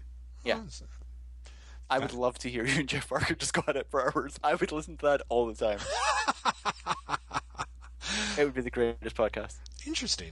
I thought that it would be really interesting to replace me for a year with either... And it's funny, I went right to podcaster types. So I was like, it'd be interesting to put you here with like Douglas Wolk uh, or David Brothers. Um, or David and I, Jeff and I just wouldn't talk about comics. We just talk about music the entire time. Well, and I think that might work. Actually, I, I, me and Douglas might do the same thing. Yeah, see, so that's what I'm saying. I'm thinking, I'm thinking there's there that would be kind of an interesting. I hadn't really thought about a pro who I put you in here, but uh, maybe you and Gail Simone. That'd be great. And together, is there, is there a reason for that? No, no, not really. No, I just okay. sorry. I mean, just sort of like I, I think Gail is um, opinionated and candid, and I think actually you could get the best out of her. Um, and so what people would end up with would be something that could really end up showing a lot of light on the industry um, in a brand new way. But I also think would be anchored by your common sense and and discretion, I suppose. So uh, we we have to stop this whole. That sounds like a compliment. Um, if we had to take on a third person in this podcast, who do you think would fit the rhythms of the podcast? Yeah, I'm really, I'm, I'm always a little hand-wringy about that. I don't know. Who do you think? I'm... Yes. Uh-oh. Graham just went dead. Graham, did you accidentally I'm, hit mute? I'm back. did you Did you hit mute? What happened there? I did hit mute. Oh, okay. I, th- there might have been sneezing. Oh, okay. Excellent. Okay. Um, I what I was what I was going to say. Mm-hmm. Uh, I don't. I think if anyone else joined the podcast, it wouldn't be there wouldn't be the rhythms of this podcast. Yeah, exactly. It becomes something else. Yeah. Um, I would I would be very curious if we had. Who would I want? I was going to say David Brothers, mm. but then I was thinking maybe Lauren, maybe Lauren Davis. Oh yeah, yeah. It it would be interesting but tough because on the one hand, Lauren is so phenomenal. I mean, just as a person and just so on top of things and so sharp. But it would be interesting if, because the amount of regular Big Two comics that she reads is relatively slight, if we would then end up being like, we would almost end up never end up talking Big Two books. You know what I mean? Which is kind of, yeah, that's why I'd be curious about it. Yeah. But also, would we then... Like, we'd have to change the way we talk about them when we talked about them as well, and would that impact the way we read them? Yeah, yeah. I think it, I think it's a good question. I don't know. It's still something that I'm trying to figure out. I'm very, very happy that Graham's continuing to do it with me, uh, and that people are still listening, so let's keep it at that. Yes, I'm happy that, that people are still listening. I, I don't know how to take the you're happy, we're, I'm still doing it with you. At no point have I tried to drop out. Oh, that's what you think, Graham. This is just like the other thing you couldn't you remember earlier. Okay. Uh, let's see. Yeah, is, is this me? To, my turn to read or your turn yes. to read? If you were right. given free reign of what if, and this is from, also from Gary, what would be the titles of your three for, first three what ifs? Oh, I have no idea. Um, for free reign, what if? What if Steve Gerber hadn't been first off Howard the Duck? Um, what, what would I do? Uh, what if Marvel was a humane and rational company? I have no idea. I really don't know. I can't. I there's not a a, a sort of like messed up. Yeah, I kind of wish there was kind of a, a couple of. Do you remember your three favorite what ifs? Let's go there. No, I don't. Not at all. I, No, my favorite is the uh, what if the Marvel bullpen became the Fantastic Four? Oh yeah, that's kind of an amazing one. Um, and I re- I was a fan of the first one as well, the What If Spider-Man joined the Fantastic Four. Yeah, I thought that was actually pretty decent too. I mean, that kind of like, I do sort of dig what really colossal fucking downers those first couple of What Ifs were. Like, they were like... That, that was the best part of the series, because it, it would always be like, and then everything went to shit. Right. Because you were like, well, I got to see this alternative, but what we have left is so much better. Right, exactly. So it was always like you were glad that for what came to pass, because what ended up uh, passing on the alternate world was basically Captain America getting killed and buried. So time in and time out. Um, so yeah, I don't, you know, I think it's really a shame. I think if I had sat down and had done my research, I probably could come up with a couple of like what ifs that I think would be like real wowzers. But no, I don't. What if you could show superheroes pooping? I think. Also, if you were given free reign of Elseworlds, what would be your first three genre mash-em-ups? Genre mash-em-ups? I don't know. I uh, if I was given free Elseworlds reign, I would do the Newsboy Legion of Superheroes. Mmm, that's great, Graham. The Newsboy Legion of Superheroes is fantastic. Well, and I've had an Elseworld that I've wanted to do forever. Uh, in a perfect world with Steve Rude art, which is, uh, it, it, it and it's basically a what if story, which is essentially what if uh, Bruce Wayne adopted Scott Free and made him Robin the Boy Wonder.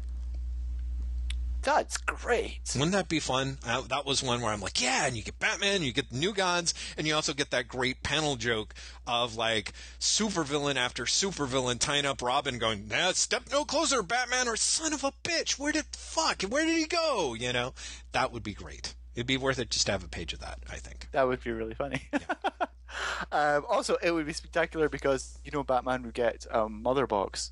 Oh, yeah. And every single episode would do the... because in rereading all the Mister Miracles, I realized after a while he stopped caring, mm-hmm. and so you get this, these spectacular openings, and then with two pages left to go, like Mister Miracle would just walk out of a death trap and be like, "Using my advanced technology, totally in totally. my mother box." Yeah, yeah. I, I didn't even say advanced technology. Like, there's a phrase he uses after a while to say, "Yeah, it's like, like the wiring know, or the circuitry or something." Yeah, like it's, that. it's mm-hmm. something like my my cathode ray circuitry. Yeah. Like something that's really old fashioned now. Yeah. It's it's like in the initial Iron Man's where he's like, I'm using transistors. Yes, I love that stuff. Isn't that great? There is something that's so early on where it's like Stan Lee's so seized on that. It's like, oh. But you know, it was great. It's Stan Lee as Warren Ellis back in the sixties. Do you know what I mean? Because Warren Ellis is like Bluetooth technology. It's the same thing. So true. So true. Um, Tim Riffenberg. Yes. I was curious if you guys specifically use a pull list for certain books, or do most of your buying off the rack? Would you be buying less books if you did not have a pull list? Jeff?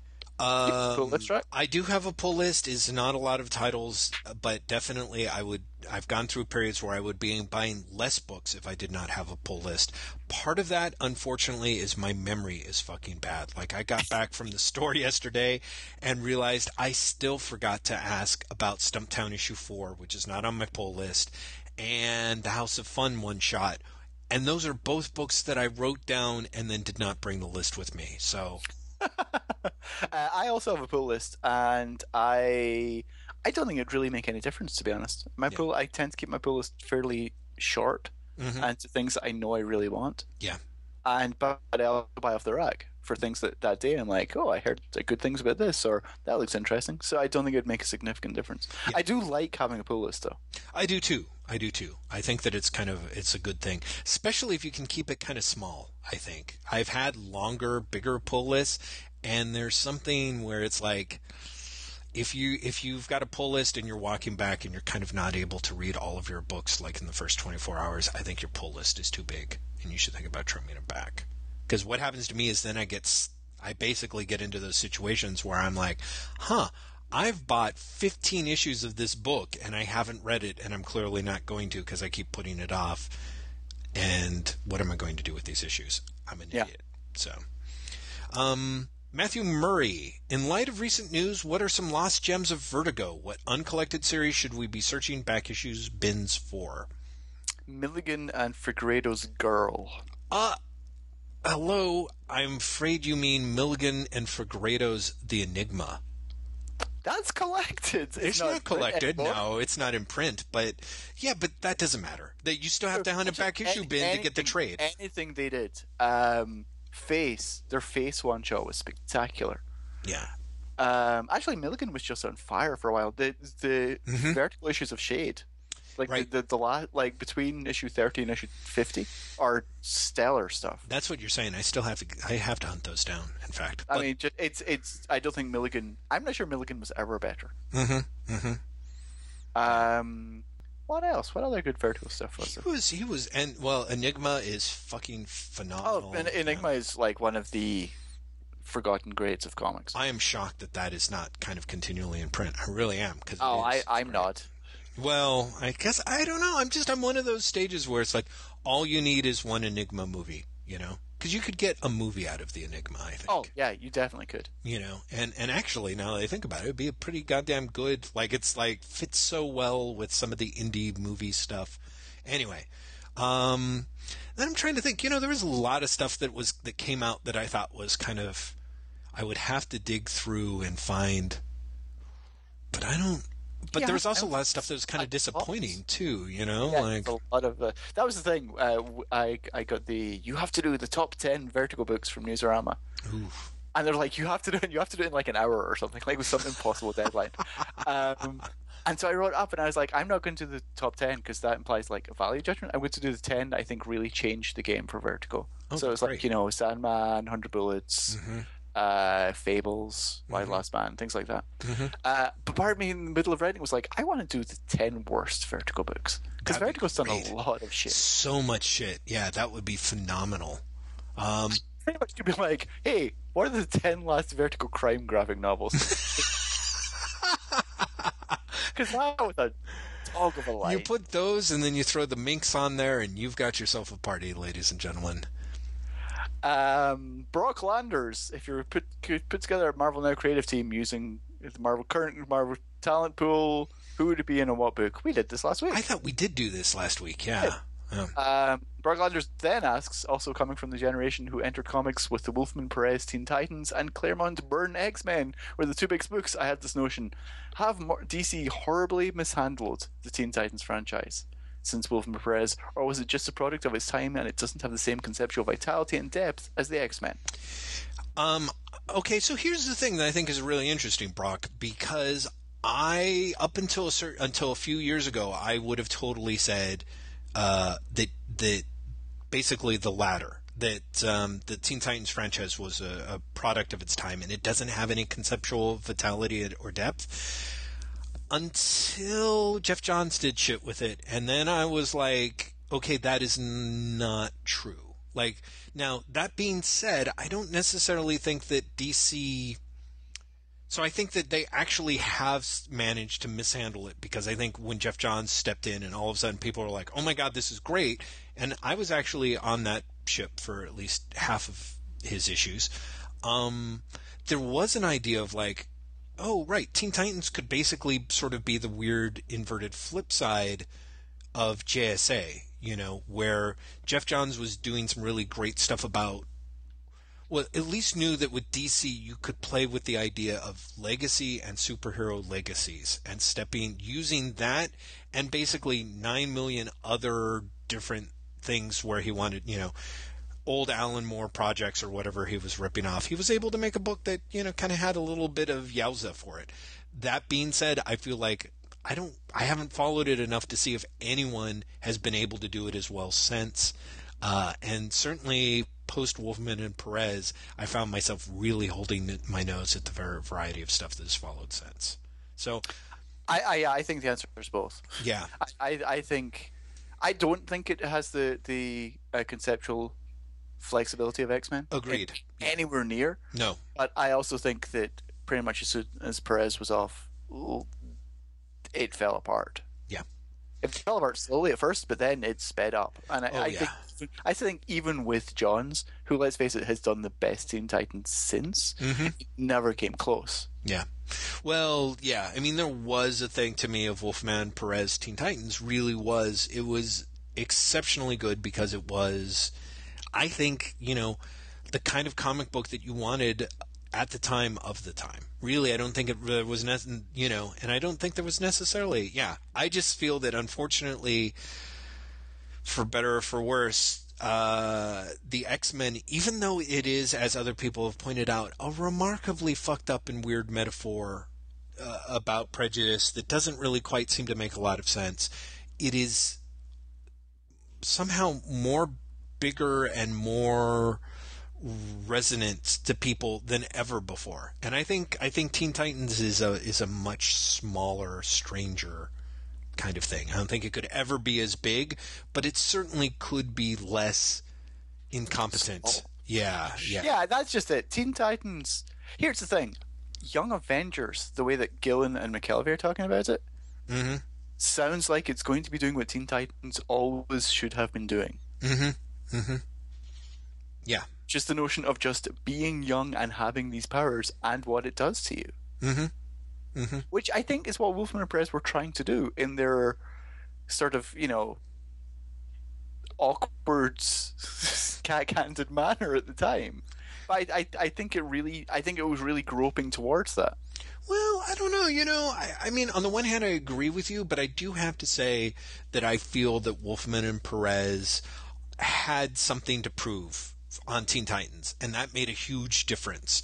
And interestingly enough, I and I could be wrong here, it's basically once, you know, their thing is, is basically that the Teen Titans are not second-rate characters. These are all interesting, awesome characters in their own right. And essentially, by the time they managed to prove that for Kid Flash and Wonder Girl and Robin by turning them into Nightwing, you really didn't need to read about them again. You know what I mean? Like, I I was like, that first fifty issues or, or so uh, are great.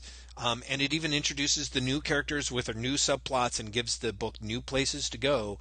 Um, but pretty much once everyone has gotten their redemption ring, it just it's just no fun watching them level up after that, I think. Yeah, I th- I think I think that's fair to say as well. Yeah. So, uh, speaking of unfair, uh, Gary asks, what comic book by Matt Fraction is most like a waffle cone? And what Matt Fraction comic book is least like a waffle cone? Please elaborate on both. Uh, it depends wh- whether you like waffle cones or not, Gary. Do you like waffle cones? Get back to me, and then I'll answer that question. We listeners, we can really tell which one of the two of us has to deal with people on the internet. Uh, uh, it's no, it's actually a, a large part is because I am I am ambivalent on the waffle cone. Mm. Oh, really? Interesting. Yeah. Mm. Mm. Yeah. Yeah. Uh, and so I, I, I, part of me's like, so you're kind of saying which one is sucky and disappointing, and which one is not sucky and disappointing? Uh, sure. Except like, you would flip it for it? various reasons, I guess. Yeah, yeah. Exactly. Um, I, I don't. Let's see. Which Matt Fraction one is most like a waffle cone? If I'm going with the sucky and disappointing, Thor. I thought Thor was a horrific misfire. Uh, and which one is least like a waffle cone? I'm gonna go with Five Fists of Science. Really? Interesting. Yeah. Interesting. Okay. Um, dare I ask why? For which? Uh, Five Fists? Yeah, for Five Fists. Five Fists is the one that I feel uh, got on stage, did its job, and got off stage with the least amount of betraying its own premise. Mm-hmm. Mm-hmm. Mm-hmm. I'm not sure it's the best thing he's done, but I think it's the one that has been the most concise and the most coherent. Mm-hmm. Mm-hmm. So, yeah. Um, for me, the comic book that is most like a waffle cone uh, by Matt Fraction is Casanova. Um, and that's in a good way. And the com- Matt Fraction comic book that is least like a waffle cone uh, is was, I thought, Defenders, which I thought was a massive pile of bullshit. D- um, did you read the last issue? No. Well, of course not. Oh, and then, I... and then... And then... And if any, oh god, there isn't even a free digital code for the last issue, is there? I was going to say people signed Jeff a free digital code for Defenders twelve. Never mind, Jeff, you'll read it, but it's it's it's amazing. Yeah. It, and then and then I keep taking that joke, which you don't get. I know. I'm like, because you mentioned that before. I'm like, mm. yeah. People have read it are like, oh, I know what you're talking about. Oh, I know. Kai asks, where should we as comic readers be hoping Karen Berger lands? At an existing mid-major like I D W or Dark Horse, at an existing art house, Top Shelf, Koyama, or at a major publishing house, Random House Penguin? Or do we launch, want her launching a startup? We did this last week as well, didn't we? Yeah, we did. Although, do you remember what we concluded? I think uh, I, I wanted her at a publisher, at a uh, mainstream book publisher. Oh, right. And I did not. I was actually hoping more of an existing mid-major. Yeah. yeah. Um, you were Legendary, didn't you? Uh, I, I was kind of curious if she might end up in Legendary. No, I think what happened was I kind of made a thing of, like, if Skybound actually wanted to be... Oh, that's right. Yeah. You, there was Robert Kirkman because you're evil. I'm not necessarily evil. I, I there's a certain amount of pragmatism. The thing is, is like, I, and as I admitted at the time, Skybound not really interested in building the next Vertigo, but it should be, you know, because honestly, anyone who builds the next Vertigo, even with the existing Vertigo contracts, which now look like fucking solid solid gold tickets from Willy Wonka, um, should still be able to make their nut back um, pretty easily. Uh, I think, well, I don't know about easily, but if you've got the money at the stake, you will continue to, to see the result dividends for that for, for decades, I think. So, okay. Uh, Moose and Squirrel, I think we can skip over, seems to be talking about um, Alan Moore and sexual violence again. Hey, Jeff. Yes. I was going to say last question, then I realized we've got less than ten minutes. Holy shit. Well, yeah. So we probably want to do, do your list, Jeff. Do your oh, list. Okay. Well, you know, we could go a little bit longer. I can talk for another fifteen, twenty minutes, but I'm not sure if that's going to get us through the next twenty-seven questions. it, it won't, Jeff. We could do it. We could do it. What are we going to do? Are we just going to go back and do the rest of these at the new year? Yeah, why not? Okay. Well, I'm sorry, everyone. This is going to be like a super cliffhanger. We told everyone we're going to answer. You know, it's our own fault, Jeff. Yeah, I know. Well, it is our own fault, particularly because we answered four questions in the first half hour. So, okay. So what I did with my um, this is good because at least then I can talk about things a little bit more in depth. But I really was unprepared to do a best of list this year, and this is one of the things I'm super grateful for the podcast, because I was able to go back and go through my show notes. This list is A, far from comprehensive, and B, like super, like this may be one of the better years for comics in that a lot of the other lists that I've seen and heard and read, there's so much material coming out from so many different venues and of so many different types that it really, I think, says a lot of good things about, like, I don't necessarily know if the comic marketplace is in a great spot, but the comics as a medium, mm-hmm. I really feel is in an amazing, amazing spot this year. There seems yeah, to it be, really is. You know, and it, it really does manage to be an overflowing cup. Like, I was, at first I wasn't going to do a list at all because I realized that everyone seemed to be listing books that I hadn't even heard of. And then noticed that a lot of people were talking about they had kind of the similar feeling.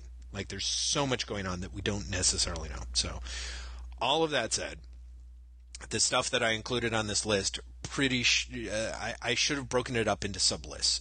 But, you know, by since so many of them are in different venues. But at the top of my list, the first thing I did want to mention was the seventh volume of Empowered by Adam Warren, which I felt did not get a lot of love this year. It's a, it's, it would be almost impossible in a way to recommend it because it is a standalone volume that's not a standalone. Like it wouldn't really make much sense to you if you haven't read the first six volumes of Empowered. But the thing that's amazing that it does, it's more stand-alone-y than the other six volumes. And it has amazing, the fight scenes in Empowered Volume seven are masterpieces in comic book pacing. I am not even joking. There are pages in Volume seven where Adam Warren mixes with the tempo and the way your eye reads on the page. Particularly, he plays a lot with um, with uh, vertical spacing in a way that really blew my mind. Like sub- substantial, and because it's action stuff, just like incredibly violent, vicious. Um, almost unnerving levels of violence in the book. And in fact, the book itself seems like it's going to be the darkest volume out of all the volumes. Um, I feel like if there's a problem with Adam Warren, really it's that he's almost like Gail Simone and other people, a few other creators who basically are so good at doing light work that they really, really punch up their dark work to the point where it's unsettling and maybe not altogether pleasant to read. But holy shit, Empowered Volume seven has some of the best comic book storytelling I just think I, I have I read this year. Just amazing stuff. So huh, okay, that that was at, um, Action Comics number nine. I think is worth throwing on this list as an amazing single issue comic, and also like an amazing comic from Grant Morrison, and like sort of hands down like the most, I don't know, what would you say, ballsy work for hire superhero comic, you know, like that oh, book God, that you yeah. just cannot I, I imagine. Think Action, I think Action Comics in total has actually been really good this year. Mm-hmm, mm-hmm. I, I think it's consistently been putting out at least interesting work yes. in a, an environment that is not promoting interesting work in the slightest. Yes. But I think issue nine is kind of a... I do, I do remember the... How the fuck did he get this in there? Yeah, yeah. Exactly. And it's, so it's really, it's how did he get it in there, which is an accomplishment in and of itself, but also is an issue where the bat really hits the ball. Like, I think that that was a million times more impressive as a manifesto and a creative statement and a defense for why Grant Morrison does what Grant Morrison is doing, or soon will, soon will be, was doing. Um, than any, or just about anything else that he could have articulated. And I think that's extraordinarily uh, amazing. It's such an anomaly. So uh, that Double Barrel, an amazing anthology that came out this year, digital only, and therefore should be under some of a, a weird digital subsection, because I've got a variety of things that appeal to me only on a digital level, or a level that if you want to hunt down, you unfortunately only have to go digitally. But if you have any kind of access to digital comics, uh, Double Barrel is amazing. And I think what's stunning to me is that they keep marking down each issue. So I think most of the issues are ninety-nine cents a pop. Isn't that right now? Uh, I maybe not most, maybe the first half. Yeah, at least the first half. Well, there's, I think there's only six issues out, isn't there? Am I wrong on that? Yeah, I, I'm I'm an issue behind, thanks to, ironically enough, the Savage Critics digital store. So, um, Popat, uh, issue seven is not out. Okay, issue seven. So we're still at issue six. Okay. Yeah. Uh, Popats by Ethan Riley. Issue three knocked me out of my uh, on my chair, and in fact, I think I talked about issue two at the beginning of two thousand twelve because it came out in December of two thousand eleven or something. That's a pretty amazing book. I think it's just got so much, like, it's got all the stuff about art comics that art indie art comics have, like for better or for worse. Um, but I really feel that it's being put in uh, just a much more impressive service. You still haven't picked it up yet, Graham, or have you? I, st- I still haven't picked it up yet. Okay. I, and the worst part is I actually saw it last time I was in the store, and I did not have enough money to get that and everything else I was getting. Yeah, it's tough. It is It is not a cheap cheap book, but it's worth picking up. Um, the the weird, different, but similar co-joined twins of Saga and Multiple Warheads. Um both out this year, both pretty amazing pieces, and like I said, somewhat similar to one another, but part of, um, but nonetheless still managed to be, like, I think very different books that I, I managed to enjoy in terms of just a weirdly, strangely digressive version of the science fiction epic that is so happy to throw the word epic out the window that I, mm-hmm. I just, I, I love them both. So... But a bit really weirdly close in, in subject as well. Yeah, close in subject, close in some ways to tone, while somehow managing to be utterly different from one another. So yes. I know there are some people who manage to kind of be like, whoa, they prefer one so much so that the other seems very pale by comparison. But I, I like them both. They're pretty great. Um, not a comic, but Marvel, The Untold Story by Sean Howe, I thought was kind of an amazing read. Great. Uh, gift list sort of book, I think. It's ultimately wearying. It's far from perfect, uh, but the stuff in there that I mainlined like crack was like ultra crack for me. Did you see the Tuna Isabella uh, blog post where he was like, yeah, I was offered the editor-in-chief of Marvel? Yeah, I saw that. Yeah, when he was like, and he was like twenty or something, and he was like, even I knew that something had gone wrong or something. Yeah, exactly. Uh, when they when they offered that to me, I was like, this should not be happening. Yeah, exactly. Things have gone wrong. Um, So let me speed through, and because I keep waiting to see if you're going to jump in and be like, "Oh, that reminds oh, me." I, I, I can give you the list that I have drawn up while we were talking. Oh, okay. Well, uh, let me finish up my list because it's not okay. done. So I will speed it up from here. Uh, Vertigo's New Dead Guardians, I thought was uh, actually a pretty spiffy little read, and will be a very fun done in one. I think that's with the work by I N J Colbert. Colbert, and I think Dan Abnett is the one that's writing it. He is. He is yeah. yeah. Uh, the Voyeurs by Gabrielle Bell is a great collection of Gabrielle Bell's work, most of which was available on the web. I like it because I'm a sucker for gossipy tell-all in auto-bio indie comics, but Bell also makes it something more and larger. I have to tell you, I actually tracked that down in your recommendation and did not get anything out of it. Really? Didn't like it at all, huh? I didn't. No, I didn't even not like it. I just had an absence of liking. Interesting. Well, see, this is good. I'm glad you jumped in as a comparison. Um, so, did not like it. Hmm. Next time, we'll come back in the new year because I actually want to hear more about, like, maybe what didn't work for you, or do you think I oversold it? Do you think if you come to it on your own? Uh, partially. Mm-hmm. But also, I think that I just wouldn't have gotten a lot out of it in general. Interesting. I, I think it had a um, had an off-putting self-obsession. Oh yeah, yeah, yeah, yeah. I can see that. I can see that.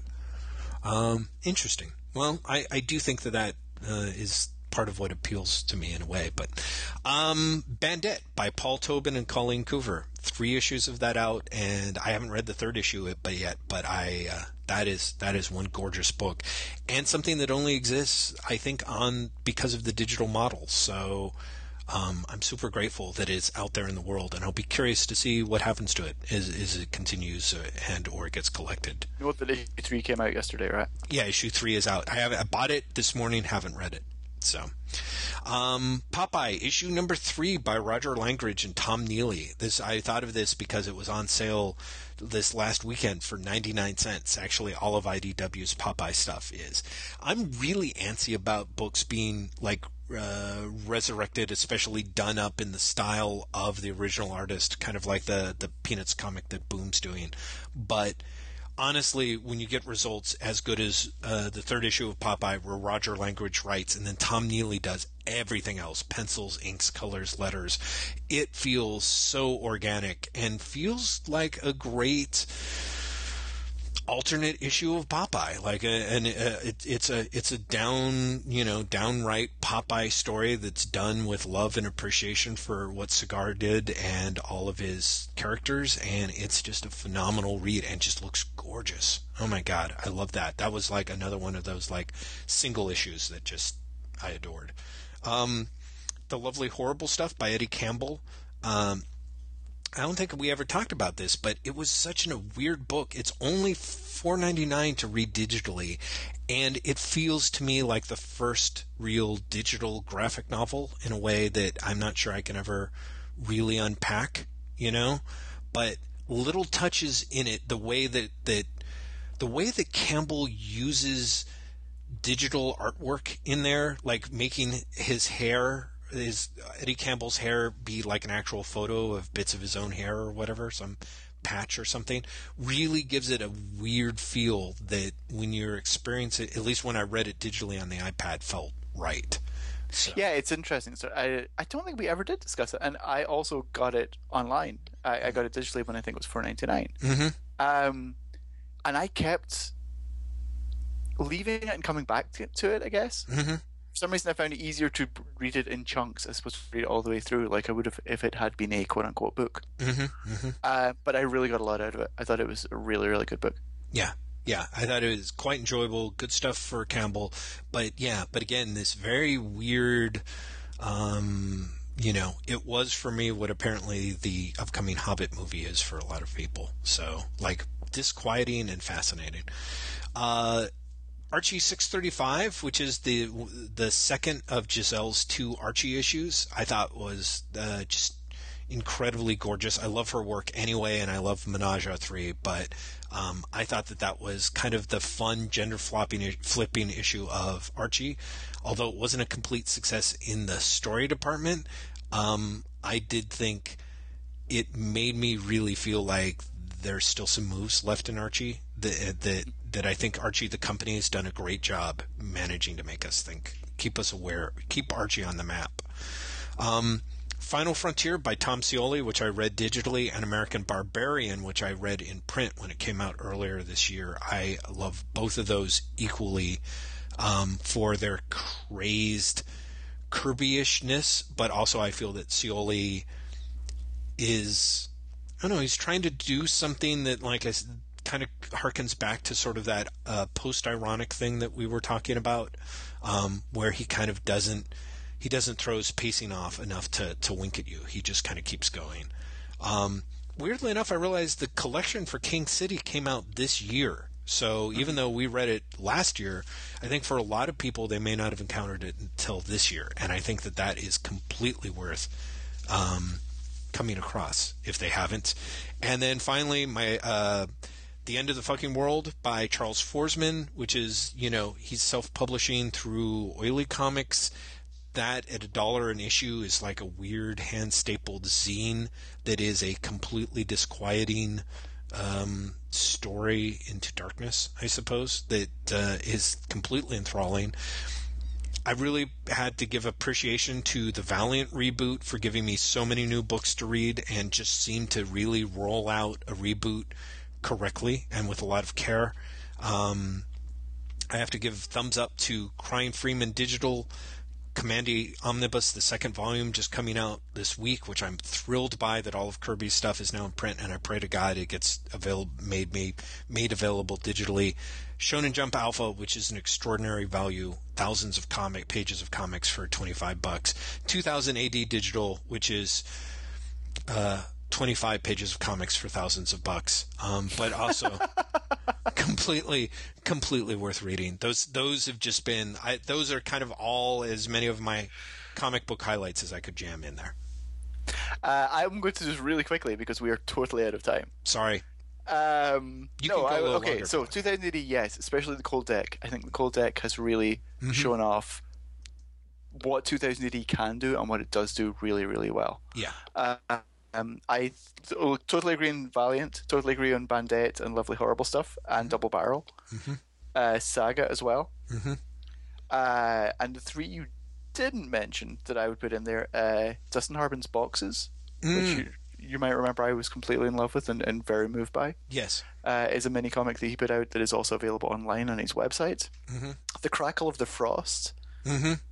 Is the, oh god, I can't re- remember his name. It's the it's European Matadi. Graphic novel from Fantagraphics from the person I can't remember the name of, and The Now of Brown, which yes. I swooned about openly here. Mm-hmm. Mm-hmm. Um, still the book of the year for me. It, it's just breathtaking and beautiful, and one of those completely transcendent reading experiences. Mm-hmm. Mm-hmm. Yeah, I'm really looking forward to picking that up. That's by Glenn Dillon, right? It is indeed.